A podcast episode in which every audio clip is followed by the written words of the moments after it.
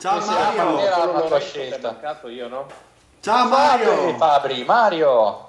Ah, ecco. Mario, Eh, se, stavo- stavo- se stavo c'eri, se c'eri Fabri. tu, se c'eri Eh. tu, la Lasco Pivo era già fallita. No, non è vero, perché? Ah, è vero, tu non bevi Non birra. birra. Ah, Ma anch'io, anch'io non bevevo birra, ma non c'era nient'altro. Però non ha fermato da bere, da bere 8 ore di fila. Ma scusa, ma non bevevi birra, ma eri anche eterosessuale una volta. Beh, una volta però. Resta connesso sul canale, sulla podcast tanto è free. Qui si parla di NBA, top player MVP Di schiacciate tipo Neil, resto in guardia Michael Kidd. Cambio vita, cambio mood, cambio stile, nuovo team Rap game, collet game, a noi ci trovi sempre caldi No fake, Nella storia Barkley sono in guerra con i Warrior Proprio come Stephen Curry, gioco a fianco LeBron James Top 10 come Kyrie, one shot Hall of Fame, Northside, tipo i Thunder Playmaker, sto davanti Come Tony Parker Ho una media come Garnett Come Boston, come i Lakers. Io sto dentro nel mio posto Sold out come i Blazer Noi campioni di ignoranza Qua si beve, siamo al nord. Quando schiacci sfondo il vetro Ti ricordi Michael? Mi cade Omi sulla podcast Lascia stare poi la Fox online. Già sai dei campioni dei playoff. Questo è basketball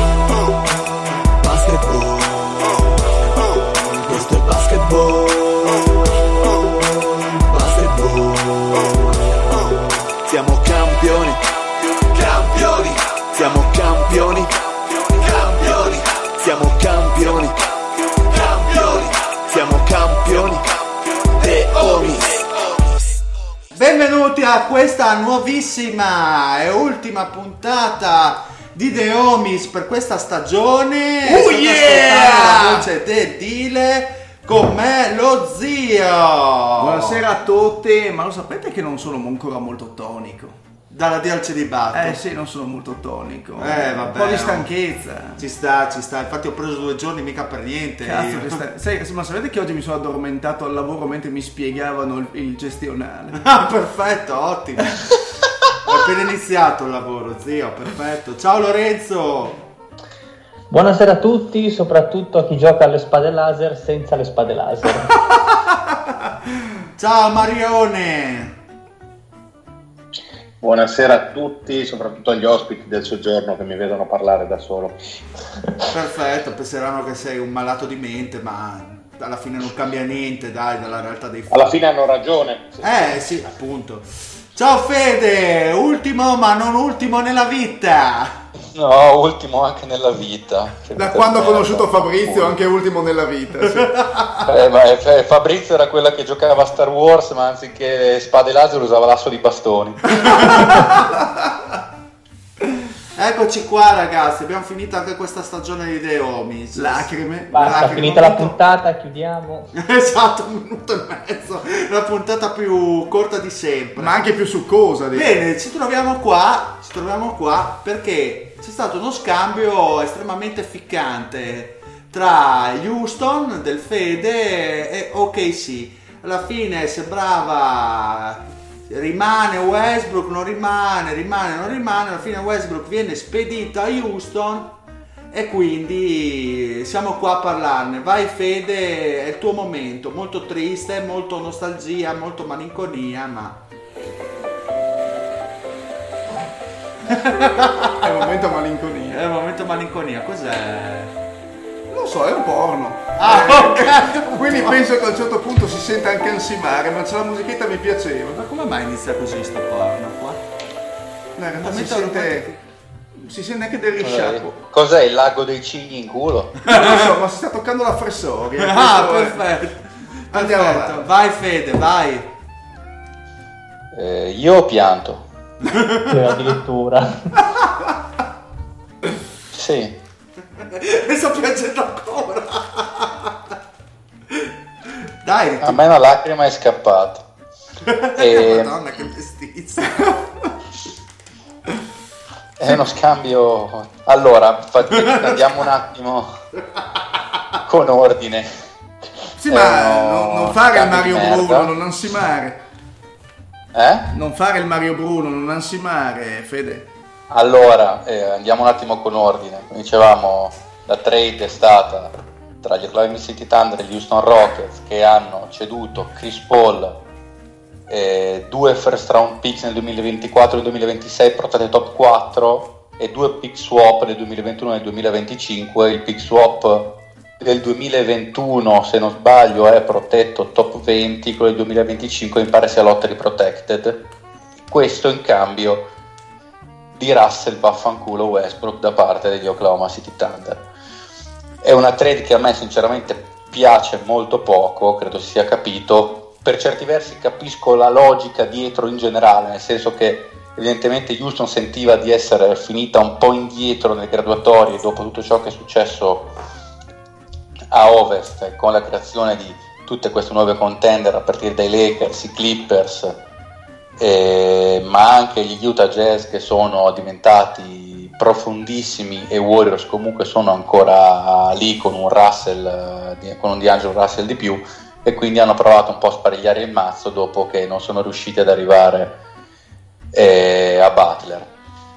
È che secondo me l'hanno fatto in maniera molto discutibile, io dicevo giusto la scorsa puntata che il valore di Houston era la continuità che aveva tenuto tutti quanti i primi otto giocatori della rotazione, hanno sparigliato le carte prendendo nominalmente una superstar, perché Westbrook rimane comunque un diciamo top 15 della Lega a stare bassi. Il problema è che la chimica secondo me è veramente pessima. Questo secondo me ci fa dire diverse cose. Uno, che secondo me è stato un po' tirato, per quanto Morris è sempre stato uno che diceva il talento, intanto ma massiamo talento, prendere, prendiamo le star, poi loro troveranno il modo di giocare assieme, però secondo me al, quantomeno nei tempi è stato un po' tirato. È stato un po' forzato a fare la track. Secondo me questa è una track che ci poteva essere tranquillamente anche a settembre cedendo un po' di, un po di meno, perché è vero che Houston ha ceduto Chris Paul che era uno dei peggiori ma contratti della Lega scusa, ma ha preso scusa Fede se ti interrompo ma quindi pensi che la trade sia stata forzata da sopra da Fertitta? Perché poi lui si è beccato secondo me da Arden e da Fertitta. Arden voleva fortemente giocare con Westbrook quando ha visto che c'era la possibilità di farlo in più voleva anche la testa di Chris Paul Arden Vole, evidentemente quello non so quanto sia vero da 1 a 10 oh. probabilmente senza questa opportunità avrebbero continuato a giocare insieme comunque l'avrebbero fatto però una volta presentati l'opportunità, credo che Arden non se la sia fatta scappare e Fertitta, in quanto buon eh, owner imbarazzante, ha detto superstar eh, merchandise uguale soldoni, prendiamolo subito. E secondo me il, il floor secondo, della squadra si è abbassato, però si può forse dire che diciamo che se uno ha l'idea che comunque Houston l'anno per come era strutturata fino a una settimana fa non era da titolo quest'anno perché magari era la terza, quarta, quinta ove si può dire di tutto si può dire che se per puro caso c'è questo 5% di possibilità che i due in qualche modo funzionino il floor è più alto perché comunque Westbrook in senso assoluto è un giocatore superiore a Chris Paul credo che questo si possa dire. Il problema è che secondo me eh, questa adesso è una squadra antisinergica perché Westbrook è ottimo per, chiudere, per guidarti la transizione, saranno sicuramente staggerati lui e Arden, però togliere palla di mano dal giocatore di ISO più forte della Lega, forse più forte degli ultimi 15 anni in ISO, e darlo a uno e dare più palle in mano a uno che storicamente è inefficiente come giocatore, secondo me non è l'idea migliore del mondo.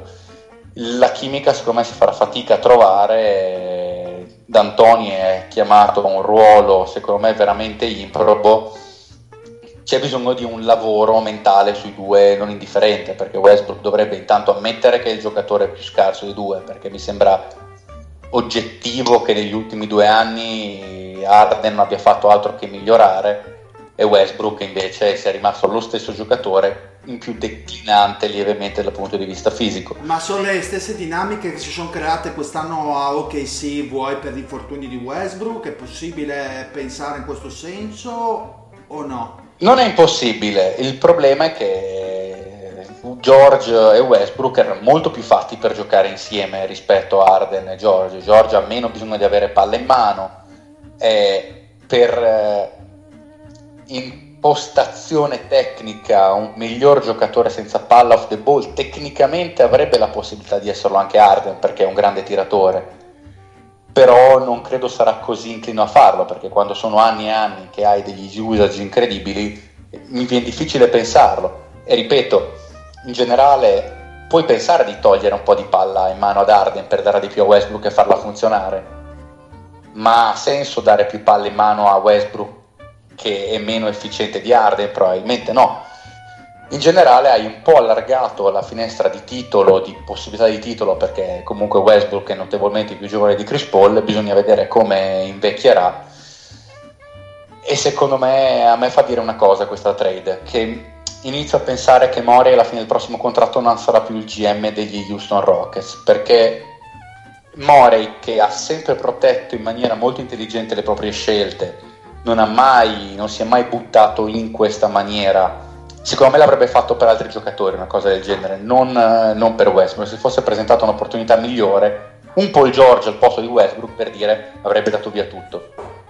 In questo caso io credo che inizi a esserci qualche frizione tra livello alto dirigenziale. Io ho l'impressione che Morey abbia dato via delle scelte molto lontane anche perché pensa tra sette anni quando inizieranno queste scelte a dover essere date, tra cinque anni scusate, pensi che non sarà più lui il GM di questa, di questa squadra. Penserò male, ma è la mia opinione. Lorenzo, Tra l'altro, perché... un, altro, un, altro, problema è anche il rinnovo di contratto di D'Antoni, cioè D'Antoni eh. entra la prossima stagione con solo quell'anno lì sì. e sappiamo quali sono le dinamiche anche che si instaurano in spogliatoio nel, con l'allenatore all'ultimo anno di contratto proprio sa- i giocatori sanno che non ha la fiducia della dirigenza, quindi chissà anche come andranno in campo.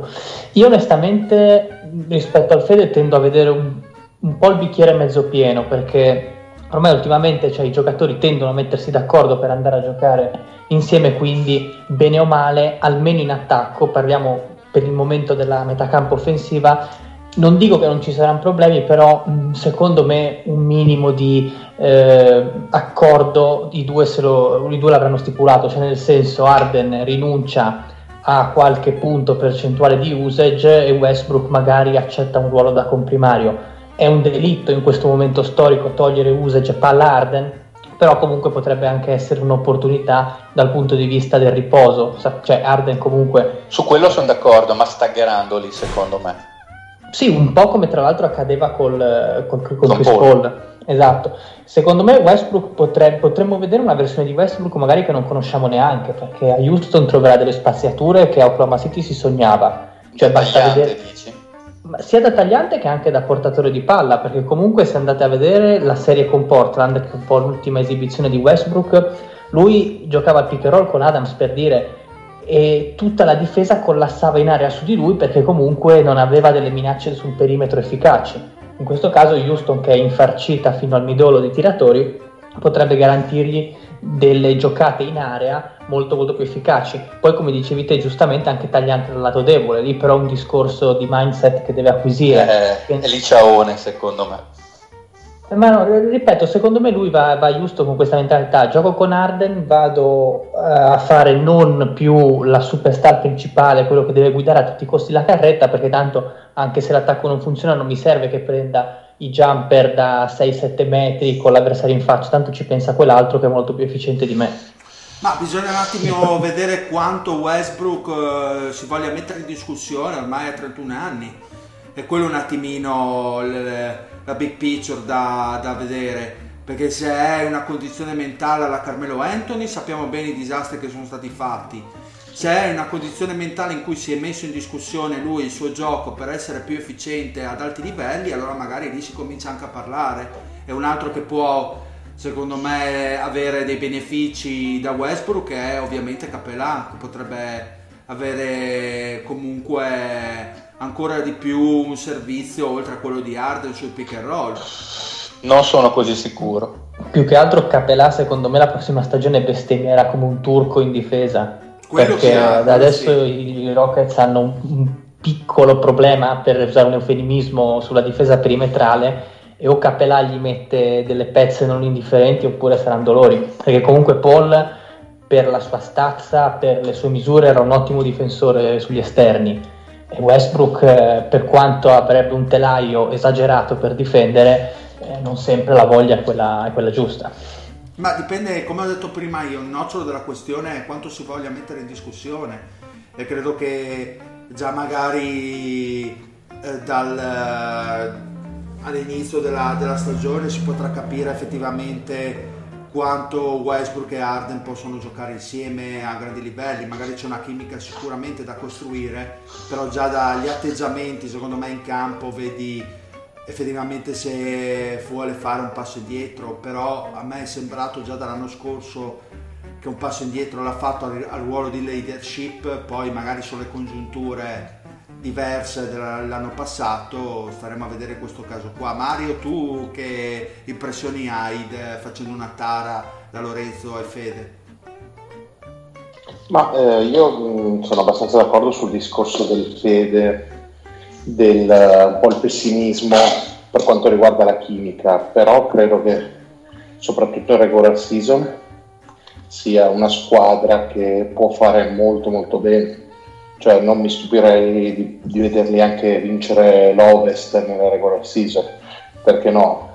Restano tanti tanti dubbi, come ho detto anche sul gruppo Telegram, penso che potrebbero giocare il peggior basket che abbia mai giocato una squadra di alto livello, però capisco perché hanno fatto questa mossa e, e hanno visto questa opportunità, ci sono fiondati in un momento storico comunque che lascia spazio un po' a tante squadre.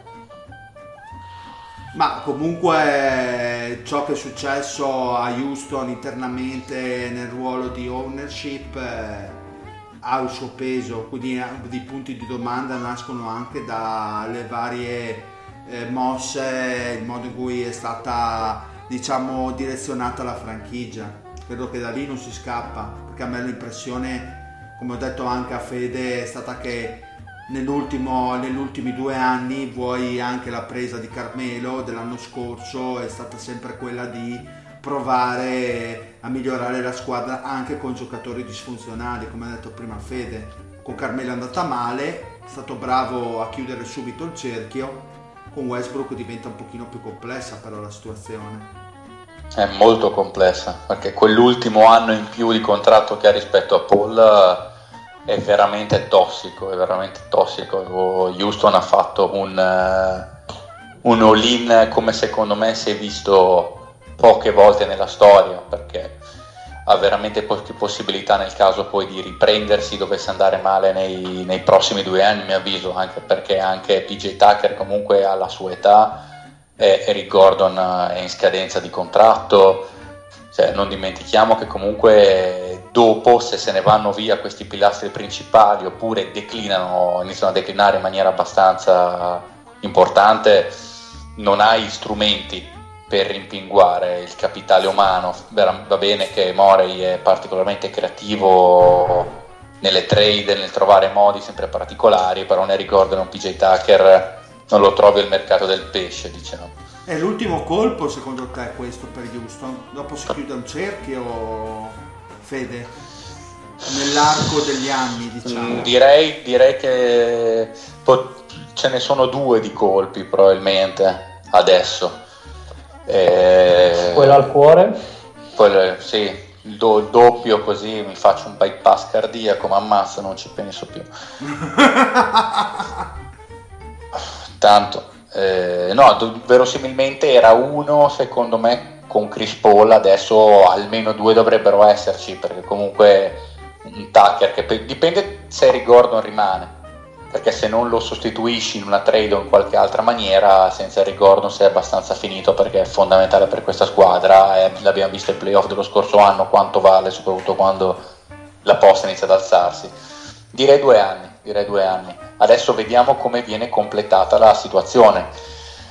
Nel senso se Houston va completamente all-in. No, devo dire che non ho guardato benissimo, non ci ho fatto tantissimo caso a quanto spazio abbiamo ancora, ma al, all'Apron abbiamo ancora spazio, quindi in teoria ad esempio si è parlato di fare sign and trade un po' fantasiosi per provare a prendere Iguodala, che sarebbe sì. un giocatore che sta da Dio in questa squadra, ad esempio se arrivasse un Iguodala a fare da mediatore devo dire che già inizierebbe ad andarmi meglio la situazione. perché comunque è esattamente quel tipo di giocatore che ti serve per mediare delle situazioni un po' difficoltose. Altrimenti allora, dovrebbe, sono... avere, dovrebbe, avere, un milioncino, una roba del genere. Cioè? Intendi no, nella MLE? Eh, no, no, aspetta, eh. eh all'anno tax da 5 milioni e 7. Sì, ma l'abbiamo già usata in gran parte, eh? non rimane ancora tanto. Dovrebbe essere 5-7 quello rimasto da quello che vedo qua, poi non so. Do- secondo me un po' lievemente di meno non vuol dire cagate. Mi sembra, no, anzi, sono abbastanza sicuro che sia di meno perché ne abbiamo usate più di 3 già per rifirmare Daniel House. Ne abbiamo avuto, ne abbiamo usato un pezzo per dare un triennale a non mi ricordo quale giocatore, non mi ricordo se Andrafted o scelto al secondo giro, non mi ricordo il nome, però Houston ha questa cosa qui, tende a dare i triennali ai giocatori scelti bassi, ma per dare i triennali devi al, al non garantiti devi per forza usare parte dell'MLE e. In più teniamo conto che se usi appunto la parte finale del, se usi la, la, la, la non taxpayer MLI dopo sei bloccato non puoi superare l'EIPRON che quest'anno credo sia 138 milioni. Se prendiamo in sign and trade perché la, possibilità credo unica che abbiamo per prendere i Godala e fare una sign and trade convincendo eh, non mi ricordo in questo momento quale giocatore Iman Shamper che era con ah, noi l'anno scorso a rifirmare e essere scambiato cedendo ovviamente una scelta o qualcosa perché Memphis quello vuole, a quel punto puoi fare la trade, però sei bloccato all'apron e a quel punto siamo veramente veramente a tappo. A quel punto abbiamo veramente finito perché non lo possiamo superare e credo arriviamo veramente al limite. Prendendo lui sarei, sarei contento, saremo abbastanza completi come squadra. Eh, gli altri pensano che si stia l'ultimo shot per il ciclo di Arden a Houston, come la vedete voi? eh, visto le ultime mosse, le, la situazione comunque del front office, eh, proprietà eccetera, che, che, che, vibe vi ha dato questa mossa di, di Morey? Ma a me come vibrazione mi ha dato mh, l'idea di puntare, di fare un all-in nel... Se Chris Paul era un all-in nel breve periodo, lo possiamo, possiamo considerarlo anche questo, perché comunque io non penso che questa squadra abbia più di due anni di, di età, di, di, di età tecnica appunto. Per quanto riguarda Arden, il contratto che ha firmato è quello lì. È sicuramente, cioè, mi sembra molto legato alla franchigia, non penso che verrà mosso da qualsiasi parte. Non penso neanche che sia l'ultima opportunità, eh. poi magari tra tre anni, quando esatto. il contratto di, di, Westbrook diventerà un pochino più morbido, lo sposti e poi puoi provare a ricostruire l'ultima volta su di lui. Quindi dare già l'ultimo shot ad Arden mi sembra un po' prematuro. Tra due anni secondo me possiamo parlare però, sai. E che nel 2020, cioè, 2021 anche Arden scade. E quindi secondo me... No, nel 2000, no, no. nel 23. È stato 23. 23. Ok. Poi quindi... alla player option nel 24 che Però secondo sono 49 me... milioni, quindi... No, no, no, non ha... Ah no, è, no, è restricted nel 2023-2024, scade nel, nel 23. 23 no, ma tanto va, lei, va, eh, va, a New York ha finito il contratto no, no quello della Free Agency 2021 ah, ok scusa comunque cioè. con gli ultimi due anni completi di contratto se nei prossimi due anni Houston non vince il titolo e non c'è veramente niente all'orizzonte che faccia pensare di essere competitivi io non lo escluderei quanti anni avrebbe Arden eh, nel 2023 ne avrebbe 34. 34? 34, sì, ne ha 30, no, ne ha 30 adesso, in 89. Ah, giusto, sì. 34. No, ma fra due anni, quindi quando ne ha 32. Allo scadere di fra due anni, inteso. Ah, ok. Ah, Perché okay. adesso non ha ancora fatto 30 anni Arde. Quindi tra due anni sarà 31, quasi 32, quindi è ancora nella coda del prime. Sì, però in termini di contratto questo, cioè, si gioca in questi due anni la possibilità di vincere qualcosa, dopodiché certo. può essere spedito. Mi sembra abbastanza, con Houston di sicuro. Esatto, esatto. A meno di cose totalmente folli, ma voglio dire, ormai le cartucce le hai sparate, le, le, le scelte le hai cedute, i pick swap li hai fatti, quindi non è che poi ci sia andato veramente all-in stiamo a vedere, a meno che non scegli lo Jokic di turno alla 45 che ti diventi una star, insomma, cosa che è abbastanza improbabile, non vedo altre trade così giga, ormai il core foundation è quello. Per finire su questo discorso, Fede, una domanda che mi è nata adesso. Eh. Come, come, come, lo vedi il ciclo di Arden? Al netto che non sappiamo come passeranno questi ultimi due anni. Come c'è, c'è più, diciamo, soddisfazione, meno, facendo un attimo di eh, retrospettiva mente fredda? Si sì. poteva fare di più? secondo te oppure no è strapositivo è arrivato che doveva che era il terzo giocatore degli Oklahoma City Thunder l'hai pagato come una star è diventata una super duper mega star quindi è stato tutto grasso che cola perché l'hai pagato un terzo di quello che vale adesso un quarto no, eh, nessuno si aspettava che diventasse un MVP della Lega cioè tutto quello che vogliamo ma benissimo, non, non, ho niente da dire, anzi secondo me nell'ultimo anno tra l'altro è stato complessivamente il suo anno migliore, ha mostrato anche miglioramenti in difesa, ha fatto una grande serie contro i Golden State Warriors per quanto abbia in parte cannato per 6, ma mm, no no, be- bene, su quello non voglio dire niente di che. Poi sulla gestione che c'è stata di Arden, facendo un po' di retrospettiva, a parte il fattore comunque di crescita tecnica che è diventato MVP a, come ha detto eh, Fede avete qualcosa diciamo magari potevano fare qualcos'altro Houston provare a sparigliare le carte? Direi che Arden più di così non è che potesse fare. Eh, ma a livello di dirigenza scelte. eh, ma è mancato sostanzialmente solamente il finale eh, diciamo così, eh, il risultato sportivo, per cui sono andati vicini almeno due volte a, a giocarsela sul serio, ma sul serio.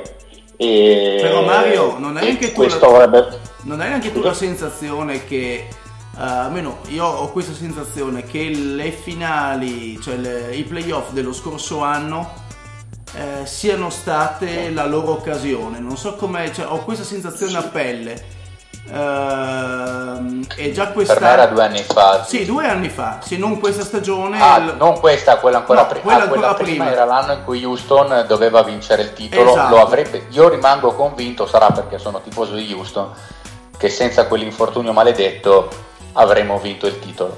E lì è passato il treno. Anche, seco- anche secondo me ho quella sensazione, esatto. Anno perché sembra adesso una sorta di rincorsa verso... Mm. cioè è un po' come quando... Mm, costruisci una squadra nel periodo sbagliato. Associare... Sì, è un po' una rincorsa verso un treno che sembra sia già passato. Esatto, perché comunque è lo stesso discorso che vi facevo, ovviamente più in positivo sì, con sì. i Clippers. Tu costruisci la squadra iper competitiva, ma a fianco hai altre iper competitive. Uh, aggiungendo Westbrook non fai nient'altro che sì aumentare probabilmente il livello globale però con, una, con, una, con squadre con, con, di concorrenza molto più, molto più forte. Quindi ho la sensazione che il terreno sia passato, poi adesso lascio continuare il Mario, ma era giusto per, uh, così, per dare una mia sensazione su quello che è l'attuale. Vai, vai Mario. Eh, scusami, mi era stata la connessione e non ho sentito la domanda. No, no, adesso puoi continuare col tuo discorso, perdonami se ti ho interrotto. Ah no, no, semplicemente dicevo che mh, mm, questi anni con Arden sono stati sicuramente di altissimo livello, saranno ricordati anche al di là del, del periodo di Olasua come uno dei più splendenti della storia di Houston, è mancata solo la ciliegina sulla torta, però stiamo pur sempre parlando di una lega di 30 squadre dove alla fine quel che conta eh, se lo porta a casa solo una franchigia ed essere capitati nella stessa epoca di questi Golden State Warriors, diciamo così, eh, ha un po' tappato le ali a, a, quello che poteva essere ricordato come una grandissima squadra che comunque, lo dicevamo, anche l'anno prossimo e quello dopo ha le sue carte per vincere il titolo, perché Houston è ancora una contender. Perfetto, quindi se Lorenzo non ha niente da dire a riguardo e non è neanche in chiamata adesso Lorenzo. Ah, ok, perfetto. Gli è scaduto il tubo. È andato, a, studi- è andato a studiare. Io andrei col uh, Maurizio Mosca, ragazzi. Finalmente. Aia. Eh, Dobbiamo esatto. per forza. Eh, sì, Quest'anno i The Homies non sono contentissimi di ascoltarlo. Eh, no, questo... perché è andato abbastanza male. Forse per quello Lorenzo è scappato via. E siamo arrivati praticamente a eh, finire le squadre arrivate ai playoff.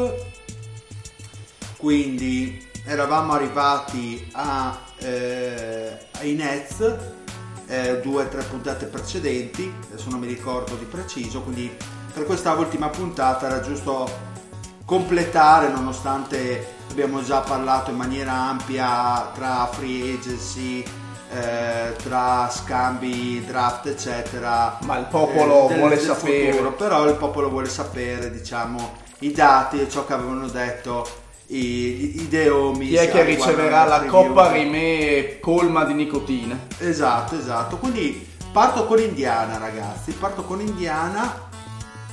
Ah no, eh, scusate, con i Nets, perché i Nets non li avevamo fatti. Vado. Mi contraddici da solo. Sì, sì, mi contraddico, sapete che sono pasticcione. Allora, eh, Nets 42-40 e partiva ovviamente l'Eddie. Sì? Come? Non abbiamo capito. Cosa sta succedendo? Ma è Lorenzo o il paperino? è, è Lorenzo però del futuro. Cos'è Skynet che ti ha preso Lorenzo? Ti ha, ti ha detto sì, ti ha detto sì, l'ho riconosciuto. Eh, mi sa che è meglio che Quindi, stacchi la chiamata, riprendi, sai? Perché ti sì. sentiamo, non sei più te, eh? Sembri Wally, cazzo. No, non posso dire chi sembra con questa voce perché sennò poi va censurata la puntata, però penso abbiate capito. Lorenzo staccati, sì, Lorenzo staccati perché è una voce imbarazzante, poi riascolterai in puntata cosa era successo, una roba uffa.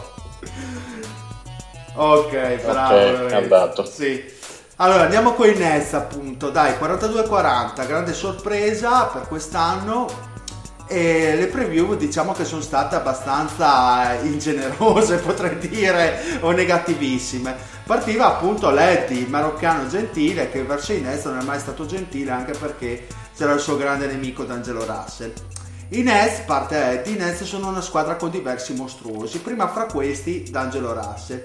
Quest'estate hanno preso Davis e Farid, quest'ultimo ormai me l'aspetto in viaggio verso la Cina. Sono una squadra povera di talento che sta facendo un rebuilding nella speranza di ricavarci qualcosa da questi giovani. Quest'anno credo che possano sicuramente tankare per prendersi la propria scelta. Visto che dopo tantissimi anni si trovano ad avercela, un anno di transizione. Sean Mark ha fatto un ottimo lavoro, ma non credo che abbiano questo grande margine di miglioramento. Zio, una squadra sicuramente interessante sotto tutti i punti di vista. Penso che l'Evert possa migliorare ancora bene, cosa che poi è avvenuta. Non credo che sarà un'annata a perdere. Brooklyn vuole acquisire credibilità. Direi che ce l'ha fatta. Eh? Leggermente. Sì, cioè, proprio azzeccato. E lavoro che, già sta, che stanno già facendo in maniera ineccepibile. Interessante anche la crescita di Jared Allen, giocatore che mi piace parecchio. Eddie, hanno preso due stranieri, uno tra questi è tale Kurux. Dile, tuo parente? No, no, è il Musa che viene dalla Zagabria. Sop- zio, soprattutto Kurux è interessante, ripeto comunque che non hanno velità di fare i playoff, ma credo che 34 vittorie possano essere alla loro portata. Ricordiamo che Inez ha chiuso con 42. Quest'anno, dile, quest'anno sarà da capire quali giocatori firmare. Russell Jefferson, Jefferson, insomma un anno in cui devono capire cosa hanno per le mani. Mi aspetto un grande miglioramento d'Angelo e infatti così è stato e che possa portare avanti la sua asticella. Eddie, se ti aspetti che Russell faccia fare un salto in avanti a questa squadra sono messi male. Dile, Pat, ma tu cosa pensi di questi Nets del sistema di Atkinson basato sui tentativi da 3? Credi che possano cambiare oppure no? Pat, perché cambiare visto che è andato così bene? Quindi questo è quanto ragazzi, Nets diciamo che non li abbiamo azzeccati, se ci fosse Lorenzo non fosse scappato avremo le stime. Avremo le stime, esatto, del Maurizio. Dopo se riesce a ricollegarsi gli chiederemo. Indiana Pacers 48-34. Lorenzo, una squadra estremamente interessante che ha stupito, ha stupito tutti l'anno passato. La Deep All Star ha dimostrato di saper guidare questa squadra a ottimi livelli. Si dimostrano senza dubbio profondi con reparto lungo interessante e futuribile. Bisognerà capire che scelte faranno su Turner e Sabonis. La necessità di staggerare questa coppia si sente più che mai. Vedremo i progressi di Turner, giocatore che mi piace particolarmente, moderno e mobile. In difesa è già un punto di riferimento. L'unica cosa che mi lascia perplesso è forse la mancanza di shooting, ma non si sa mai che possano tirare fuori delle mosse di contorno per andare a puntellare il roster quest'anno. Mario, chiamato in causa, io in realtà sarei curioso di vederli con un allenatore più moderno di Macmillan per esempio la scelta di un Budenholzer sarebbe stata molto interessante in questo senso. Lorenzo. Macmillan, nonostante le perplessità iniziali, si è dimostrato un allenatore capace che fa eseguire cose semplici e funzionali per il roster che ha in mano. È bravo Lorenzo. È bravo Lorenzo. Ovvio che tutto passa per Oladipo, Oladipo e quanto riesce a muovere le difese. Comunque 48 vittorie sono la loro partita, portata. Saranno una gradita riconferma. Anche qua Lorenzo eh, ci ha azzeccato in pieno. Ha dimostrato di sapere. No, ma credo che per Indiana, bene o male, eh, ci abbiamo azzeccato. Ecco. Poi, in effetti, non abbiamo mai parlato molto di, di Turner e Sabonis come coppia di lunghi su, su effettivamente poi io mi sono sempre aspettato una scelta tra i due quanto possono andare avanti secondo voi questi, questa coppia di lunghi in indiana anche dalle mosse che sono state fatte in free agency insomma? Boh, adesso ci sarà la cosa per me ultimo anno secondo me uno dei due se non alla deadline alla prossima off season verrà scambiato. Eh, non so questa sensazione prenderanno forse ancora quest'anno eh, per scegliere e poi massimizzare eh, dando via insomma l'altro proveranno probabilmente a farli giocare un po' di più insieme eh, mettendoli Young... in vetrina, ma io sono convinto che questa strutturazione non, non durerà perché penso che soprattutto Sabonis voglia un ruolo un, un po', più, più importante. Sì. E poi boh, è vero, probabilmente saranno costretti, uh, vista la, la, la, partita di Young, a, a giocare insieme. Uh, vedo Sabonis più come 4 che come 5, l'ho sempre detto dal suo primo anno in Lega e lo confermo tuttora. Però effettivamente sono, sono due lunghi che eh, forse entrambi avrebbero bisogno di, di avere qualcuno eh, più mobile al loro fianco, Young lo vedevo bene in questo ruolo. Sabonis eh, sarà da vedere co- come titolare perché ovviamente giocando nella second unit hai eh, un altro tipo di responsabilità eh, con più minuti e con eh, eh, più, più, responsabilità appunto sarà veramente da vedere se riesce a fare anche un, un balzo di caratteriale tecnico in avanti rispetto a quello che ha già fatto. Eh, però, Quindi ultimo anno anche per te zio per la Ma no, non è detto, anche perché dietro di loro non c'è molto, hanno preso adesso questo al draft, questo, questo altone georgiano Uh, però dietro di loro non è che ci sia moltissimo, quindi dipende anche da che tipo di mosse faranno sul mercato, perché privarsi di uno di loro vorrebbe dire un attimino scoprire il fronte ruolo. Esatto. Quindi bisogna anche, vedere, bisogna anche vedere appunto se poi uno dei due dovesse realmente esplodere, anche magari di capitalizzare o quanto uh, a livello contrattuale poi peserebbe questa, questo sviluppo. Comunque tra i due vedete entrambi uscente Miles Turner più che Sabonis. Personalmente sì, poi non so se Mario ha la mia stessa idea. Turner io lo vedo sarà un mio, mio tarlo, un Turner lo vedo un giocatore come abbastanza vero migliorato ma eh, non a tutto tondo si può prendere qualcosa di meglio. Ok, ma lo, no, io comunque per quanto mi piace Sabonis, secondo me Turner ha un margine di crescita e per quello che dà anche in difesa, secondo me eh, fosse la mia la scelta terrei sempre lui. Ah, addirittura su Sabonis? Non credi che sì. abbia più ceiling uh, Sabonis? No, per me Turner, anche per i mezzi fisici e per, come ripeto, per quanto sposta già adesso in difesa eh, e in attacco comunque non ti danneggia. Io penso che abbia più potenziale ancora da, da scoprire. Mm. Ok, perfetto. Andiamo con Boston Celtics, eh, dove avevamo come ospite il mitico Tozzi e qua abbiamo preso una bella inquartata, ragazzi. Mi, mi sentite, mi sentite sì, meglio? Sì, sì, oh, sì, Lorenzo. Purtroppo non come prima, peccato. Ah. Eh, era una voce tipo... Era una voce tipo Chipmunk prima, Lorenzo, una roba inascoltabile. Eh, ma perché è colpa di Skype, eh? dovremmo usare anche noi Hangout come eh, prima o poi arriveremo a essere bravi a usare Hangout. È che manca il maroccano per quello, se ci fosse stato lui.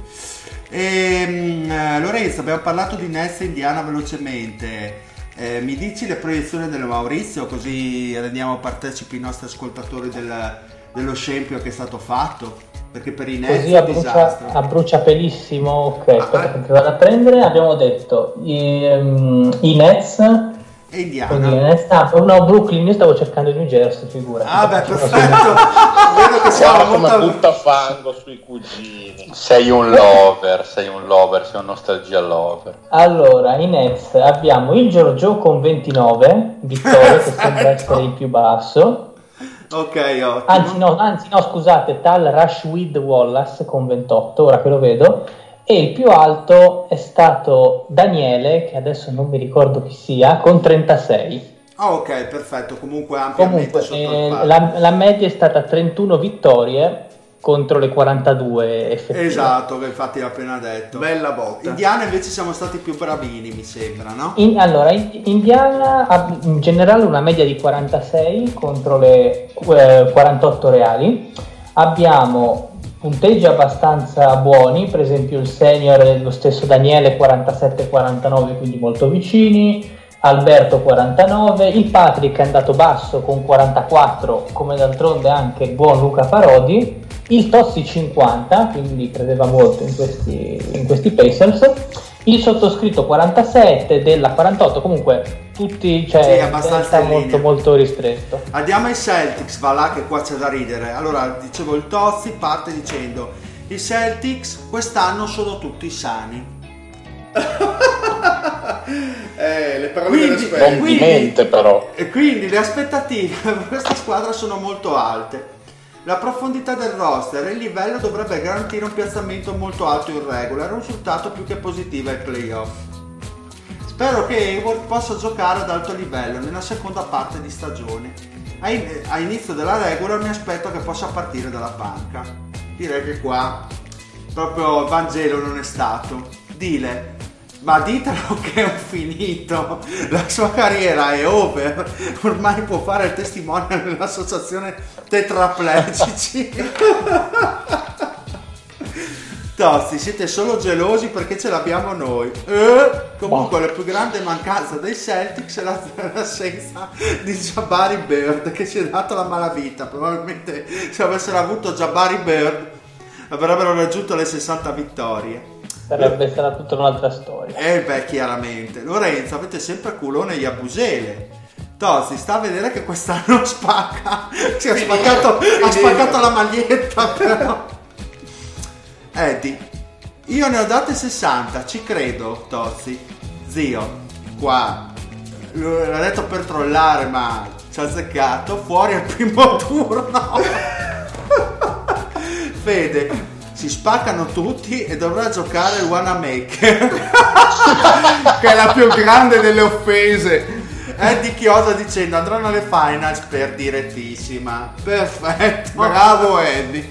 Ecco è stato veramente un buco nell'acqua. Vai Lorenzo. un discreto anatema un discreto esatto. anatema del maroccano. Allora a Boston abbiamo una media di 58 contro le 49 reali quindi eh queste 58 abbiamo mm, punteggi alti come 62 e 61 rispettivamente del Daniele e del gufo per eccellenza Stefano Grossi, 61 del Parodi, altro gufo maledetto, eh, Alberto 60, il sottoscritto 60, quindi diciamo sì. tutti, tutti abbastanza alti. E il, il Pat Lorenzo? Il Patrick è quello che ci è andato più vicino perché ne ha date 54. Ma come ma... cazzo fa a beccarla sempre Boston? L'anno scorso è stato l'unico con tutti che dicevamo boh 50, si è rotto Hayward, finito, lui è andato a 56. e ci ha quasi beccato. E quest'anno pure, porca troia. Eh, fatevi una domanda. Sarà gli spogliatoi dei Celtics. Che... Esatto. Sì, è un insider. Vede che vanno a, a Troia in Malesia gli, gli, allenatori dei Celtics, cosa che noi non sappiamo. No, lui è un, insa- lui è un insider. È discreto puttaniere. È un insider di tutte le altre squadre al di fuori di la Sua perché la sua è stato un disastro. Allora, andiamo con Philadelphia ragazzi, 51-31, il Mario parte dicendo io dico 58 vittorie, benissimo. E giù fuochi d'artificio. Credono che posso, possano essere nell'elite dell'Est, tutto girerà intorno ai miglioramenti di Simmons e la for- forma fisica di Embiid. Diciamo che sono i soliti due nei di questa squadra. Importante è anche l'apporto di Fools. Ci credono molto a fila, dopo una buonissima Summer League diffidate dalle prestazioni della Summer League. Questo impariamo dal Maurizio Mosca. Poi ovviamente anche Saric, che è molto forte ed è già, ed è, ed è, ed è già da adesso... Ai Sans. No, però faccio fatica anche a dire queste cose. Uno dei, della squadra. Uno delle migliori, una delle migliori power forward dell'NBA e Covington una sicurezza in difesa. Ma chi ha detto sta minchiata, scusate? È tu Mario. Le sottrazioni quest'estate ci Nego sono... tutto. Ci sono state Ilyasova e il Pitmarovic bolognese che è andato a portare i suoi talenti all'ombra dell'Alamo. Fede, è l'Alamo che sta all'ombra di lui Mario, Mario Chiosa dicendo scusate non lo sapevo e che non avendo l'accredito non sono informato. Ma allora? E non lo so dici queste cose voglio ribadirle. Continuando su Philadelphia sono curioso di vedere anche Brett Brown come si comporterà un allenatore che mi piace che è riuscito a far crescere i giovani e creare un impianto di squadra convincente. Tanto però Simmons no, da due anni in NBA che non sa tirare, però insomma... Lorenzo... Tra l'altro ha, ha, rinnovato Simmons. Eh, tra l'altro ha rinnovato, ha rinnovato il Max. Lorenzo, quello che mi fa paura di questa squadra è lo spacing, giustamente. Questa squadra non può non avere JJ Red titolare. Tornando a Fultz, qual è il suo valore oggi? Dile. Zero. Perfetto, perfetto, perfetto. Vai Lore. Com'è andata fila? Allora, allora, Philadelphia 51 vittorie con una media di 53, quindi abbastanza in linea. Il più basso è stato il trollosissimo Pat che gli hanno date 49, ma secondo me non ci credeva neanche lui. E poi tutta una serie di 51, 52, comunque tutti abbastanza, abbastanza in linea, a parte vabbè, il Mario che è l'unico che ha un po' sbrodolato insieme a Nicola Picchietti che gli hanno dato 56. Comunque abbiamo un 53 del Della, 52 del mitico Giuseppe Nano, che tra l'altro si è, si è ripalesato sul gruppo. Abbiamo Alberto con 54, comunque abbastanza, abbastanza in linea. No? Ah no, vedo anche un 57 del Daniele che non ho ancora capito che sia. Ok, perfetto. Raptors 58-24, siamo proprio schiocco di dita oggi. Eh, allora, qua sui Raptors. Allora, il Grossi, che, aveva, che non era in puntata, era l'uomo del troll, venire in puntata perché si sa, era a lavorare, lui che è medico, ai grandi cazzi, è il nuovo Gray. È, l- è l'unico, è il dottor House. È sì. il dottor House, il nostro dottor House. Aveva mandato a suo tempo un vocale di svariati minuti, che noi ovviamente abbiamo... 10 minuti. In puntata. I Raptors quest'anno, tra l'altro faceva notare il Fede con un certo accento vicino a Bombolo. Quello era un po' il, il messaggio vocale del, del grosso. Zezze e Raptors quest'anno sono stati i protagonisti di uno scambio importante. Leonard è uno dei primi 5 della Lega e arriva assieme a Danny Green un giocatore importante soprattutto dal punto di vista delle rotazioni. Abbiamo capito che giravano le persone importanti a Toronto questo un po' e infatti ha vinto il titolo non a caso. Spero che i Raptors lasciano perdere la regular season e che si concentrino sui playoff. Quest'anno mi eh aspetto eh, direi quest'anno mi aspetto che possano essere molto più competitivi e che si riesca a raggiungere un risultato più grande. Zio ovviamente è un suntos questo questa cosa del Grossi eh, perché è durato 10 minuti veramente Zio, cosa aggiungere dopo il nostro oracolo laziale? Ugini ha fatto una be- in effetti Ugini ha fatto una bella magata si affida a Leon nella speranza che possa essere al top dopo i continui fallimenti di Laura e De Rosa. Si sono rivelati utili alla causa, ma non sono mai riusciti a portare Toronto al di là del guado. Guarda caso, poi alla fine. Fede, anche secondo me Usir ha fatto una bella magata. L'unico dubbio che può giustamente nascere riguarda Nurse un allenatore che ha allenato squadre di G League ed è anche vero che nei Vipers ha sperimentato molto, quindi sarà interessante vedere se sarà un, malu, un malus o se sarà veramente un qualcosa in più.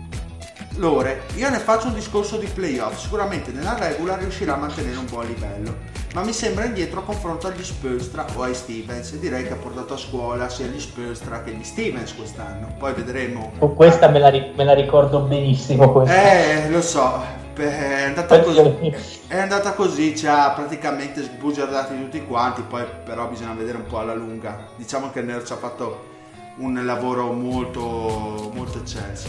Anche io ho qualche dubbio su Nurse, come avete detto voi, dice Eddie, quindi non mi sbilancio. Che Eddie si sa che è il maroccano, democristiano. Democristiano. Zio, e qua ovviamente lo zio è sempre il profeta c'è da dire che anche lui era la sua prima esperienza, però ha vinto un titolo. Eh, è qua, è qua, ragazzi. Io l'avevo detto. Ecco.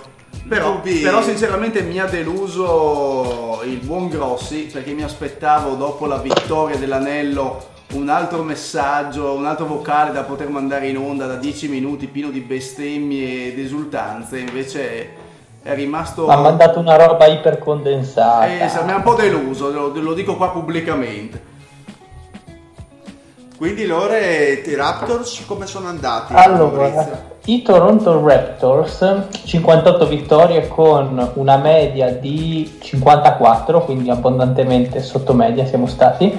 Ci sono alcuni che però li hanno presi in pieno, per esempio il Marione gli hanno dati 58, Giuseppe il Nano 58, quindi bravi loro eh, nessuno è andato sopra le 58, cioè nessuno che ha scollinato i 60. Ci sono stati punteggi e valutazioni basse come quella di Rashid Wallace con 50, Edoardo Viglione con 51 e, e, niente, poi per il resto tutti gli altri abbastanza in linea tra le 55 e le 57 vittorie. Perfetto. Milwaukee Bucks, finiamo finalmente con l'Est, 60-23, presentava il Fede. Milwaukee quest'anno è chiamato a una grande prova. Un nuovo allenatore che dovrebbe essere capace di rendere questo roster più efficace, nonostante un problema di shooting. Hanno provato a mettere vicino dei tiratori e può essere l'anno in cui le spazzature e il gioco offensivo dovrebbero migliorare sotto l'egida di Budenholzer. Direi che ha azzeccato. Giannis ormai è lanciato ad essere il miglior giocatore dell'Est, un candidato MVP credibile che può e deve, deve portare questa squadra oltre al primo turno. Zio, l'anno scorso i Bucks erano abbastanza inguardabili, alla lunga sembravano abbastanza prevedibili. Credete che questa tendenza possa, possa cambiare questa stagione? Fede, onestamente devi girare tutto su Giannis, non c'è altra alternativa, ma deve, deve anche essere così. Lorenzo, Già dalle prime partite i Bucks stanno, stanno dimostrando di muoversi molto di più. Attaccano in maniera efficace il lato debole e mi sembrano molto più fluidi. Comunque vi dico che il Tovazzi ai Bucks da 61 vittorie. Zio, beh ma il Tovazzi deve mollare con le droghe. Dile, forse ha fatto la proiezione sotto acido. Fatto sta che i Bucks hanno con 60 vittorie. Detto ciò... il Tovazzi, no, so, adesso, il Tovazzi so no, li, adesso i nostri ascoltatori a parte la nostra pigrizia ancestrale che è rinomata ma adesso capite per quale motivo abbiamo così tanto diciamo procrastinato per fare il Maurizio Mosca perché quest'anno credo che abbiamo dato il meglio di noi. Io penso che i Deomi siano arrivati tra gli ultimi della vita. della vita. Esatto. Sì sì ma non ti preoccupare che tanto si aggiustano i risultati Ah, ok. Comunque Stovazzi 58 ne ha date eh, qua. Ah, ok, allora c'è stato un... o forse avrà corretto in, in, corsa, chi lo sa, chi può dirlo. Comunque le proiezioni dei Bucks sono state abbastanza in linea, credo. Allora, no, per niente, la media è 48. Ottimo, vai così. Allora, cioè praticamente abbiamo il Tovazzi che ne ha date 58, io che ne ho date 52 e poi tutti gli altri sui 48-47 a parte il tal Diff che ne ha date 43, quindi molto molto pessimista, e l'amico Patrick ovviamente 45. Non erano i Celtics, quindi è stato basso. Anche il Grossi 45. Bene ragazzi, direi molto, che molto chissà se sarà l'ultimo anno che faremo, facciamo il Mosca, andiamo avanti così. Passiamo all'Ovest, avevamo lasciato da parte appunto le escluse. Aspetta, di dire, prima di cominciare l'Ovest, mi mancano ancora le vittorie di Houston e dello zio. Ma no, ma te che sono fondamentali per stabilire un po', no, un po di cose per la classifica finale. Te l'avevo girate, Vez. No, mancava solo quella di Houston. Boh, guarda, intanto che andiamo avanti con l'Ovest vado a cercare. Ok, andiamo ai Clippers, un'altra squadra che ha sorpreso tutti quanti e che ci ha distrutto il Maurizio Mosca 48-34 presentava lo zio, ai tempi della preview c'era la trade di Butler in mezzo, infatti lo zio esordisce dicendo ho fatto due diverse proiezioni, una con e una senza Butler, vi dirò quella senza Butler giustamente perché poi sappiamo che è andato a Philadelphia, che per me è di 44 vittorie. Sono una squadra dal talento medio ben equilibrato, non hanno superstelle ma hanno una squadra completa e profonda. Doc Rivers un allenatore che può dare molto a questa squadra dal punto di vista del coaching. Eh, Mario, io sono molto più negativo sui Clipper per la questione molto semplice degli infortuni. Hanno tutti i giocatori con la tendenza a rompersi. Dile, anch'io da questo punto di vista sono molto negativo. Poi secondo me sono anche un po' corti a livello di scoring, di scorer guy. Gallo può essere utile in questo senso, ma l'anno scorso ha giocato veramente poche partite. Louis Williams non credo possa ripetere un'altra stagione come quella dell'anno scorso. Mm, perfetto. Il problema è che c'è sempre un... i coglioni vanno sempre appresso. Coppia. Esatto, in coppia. E il Fede dice, anch'io sono di questo avviso riguardo a Louis Williams.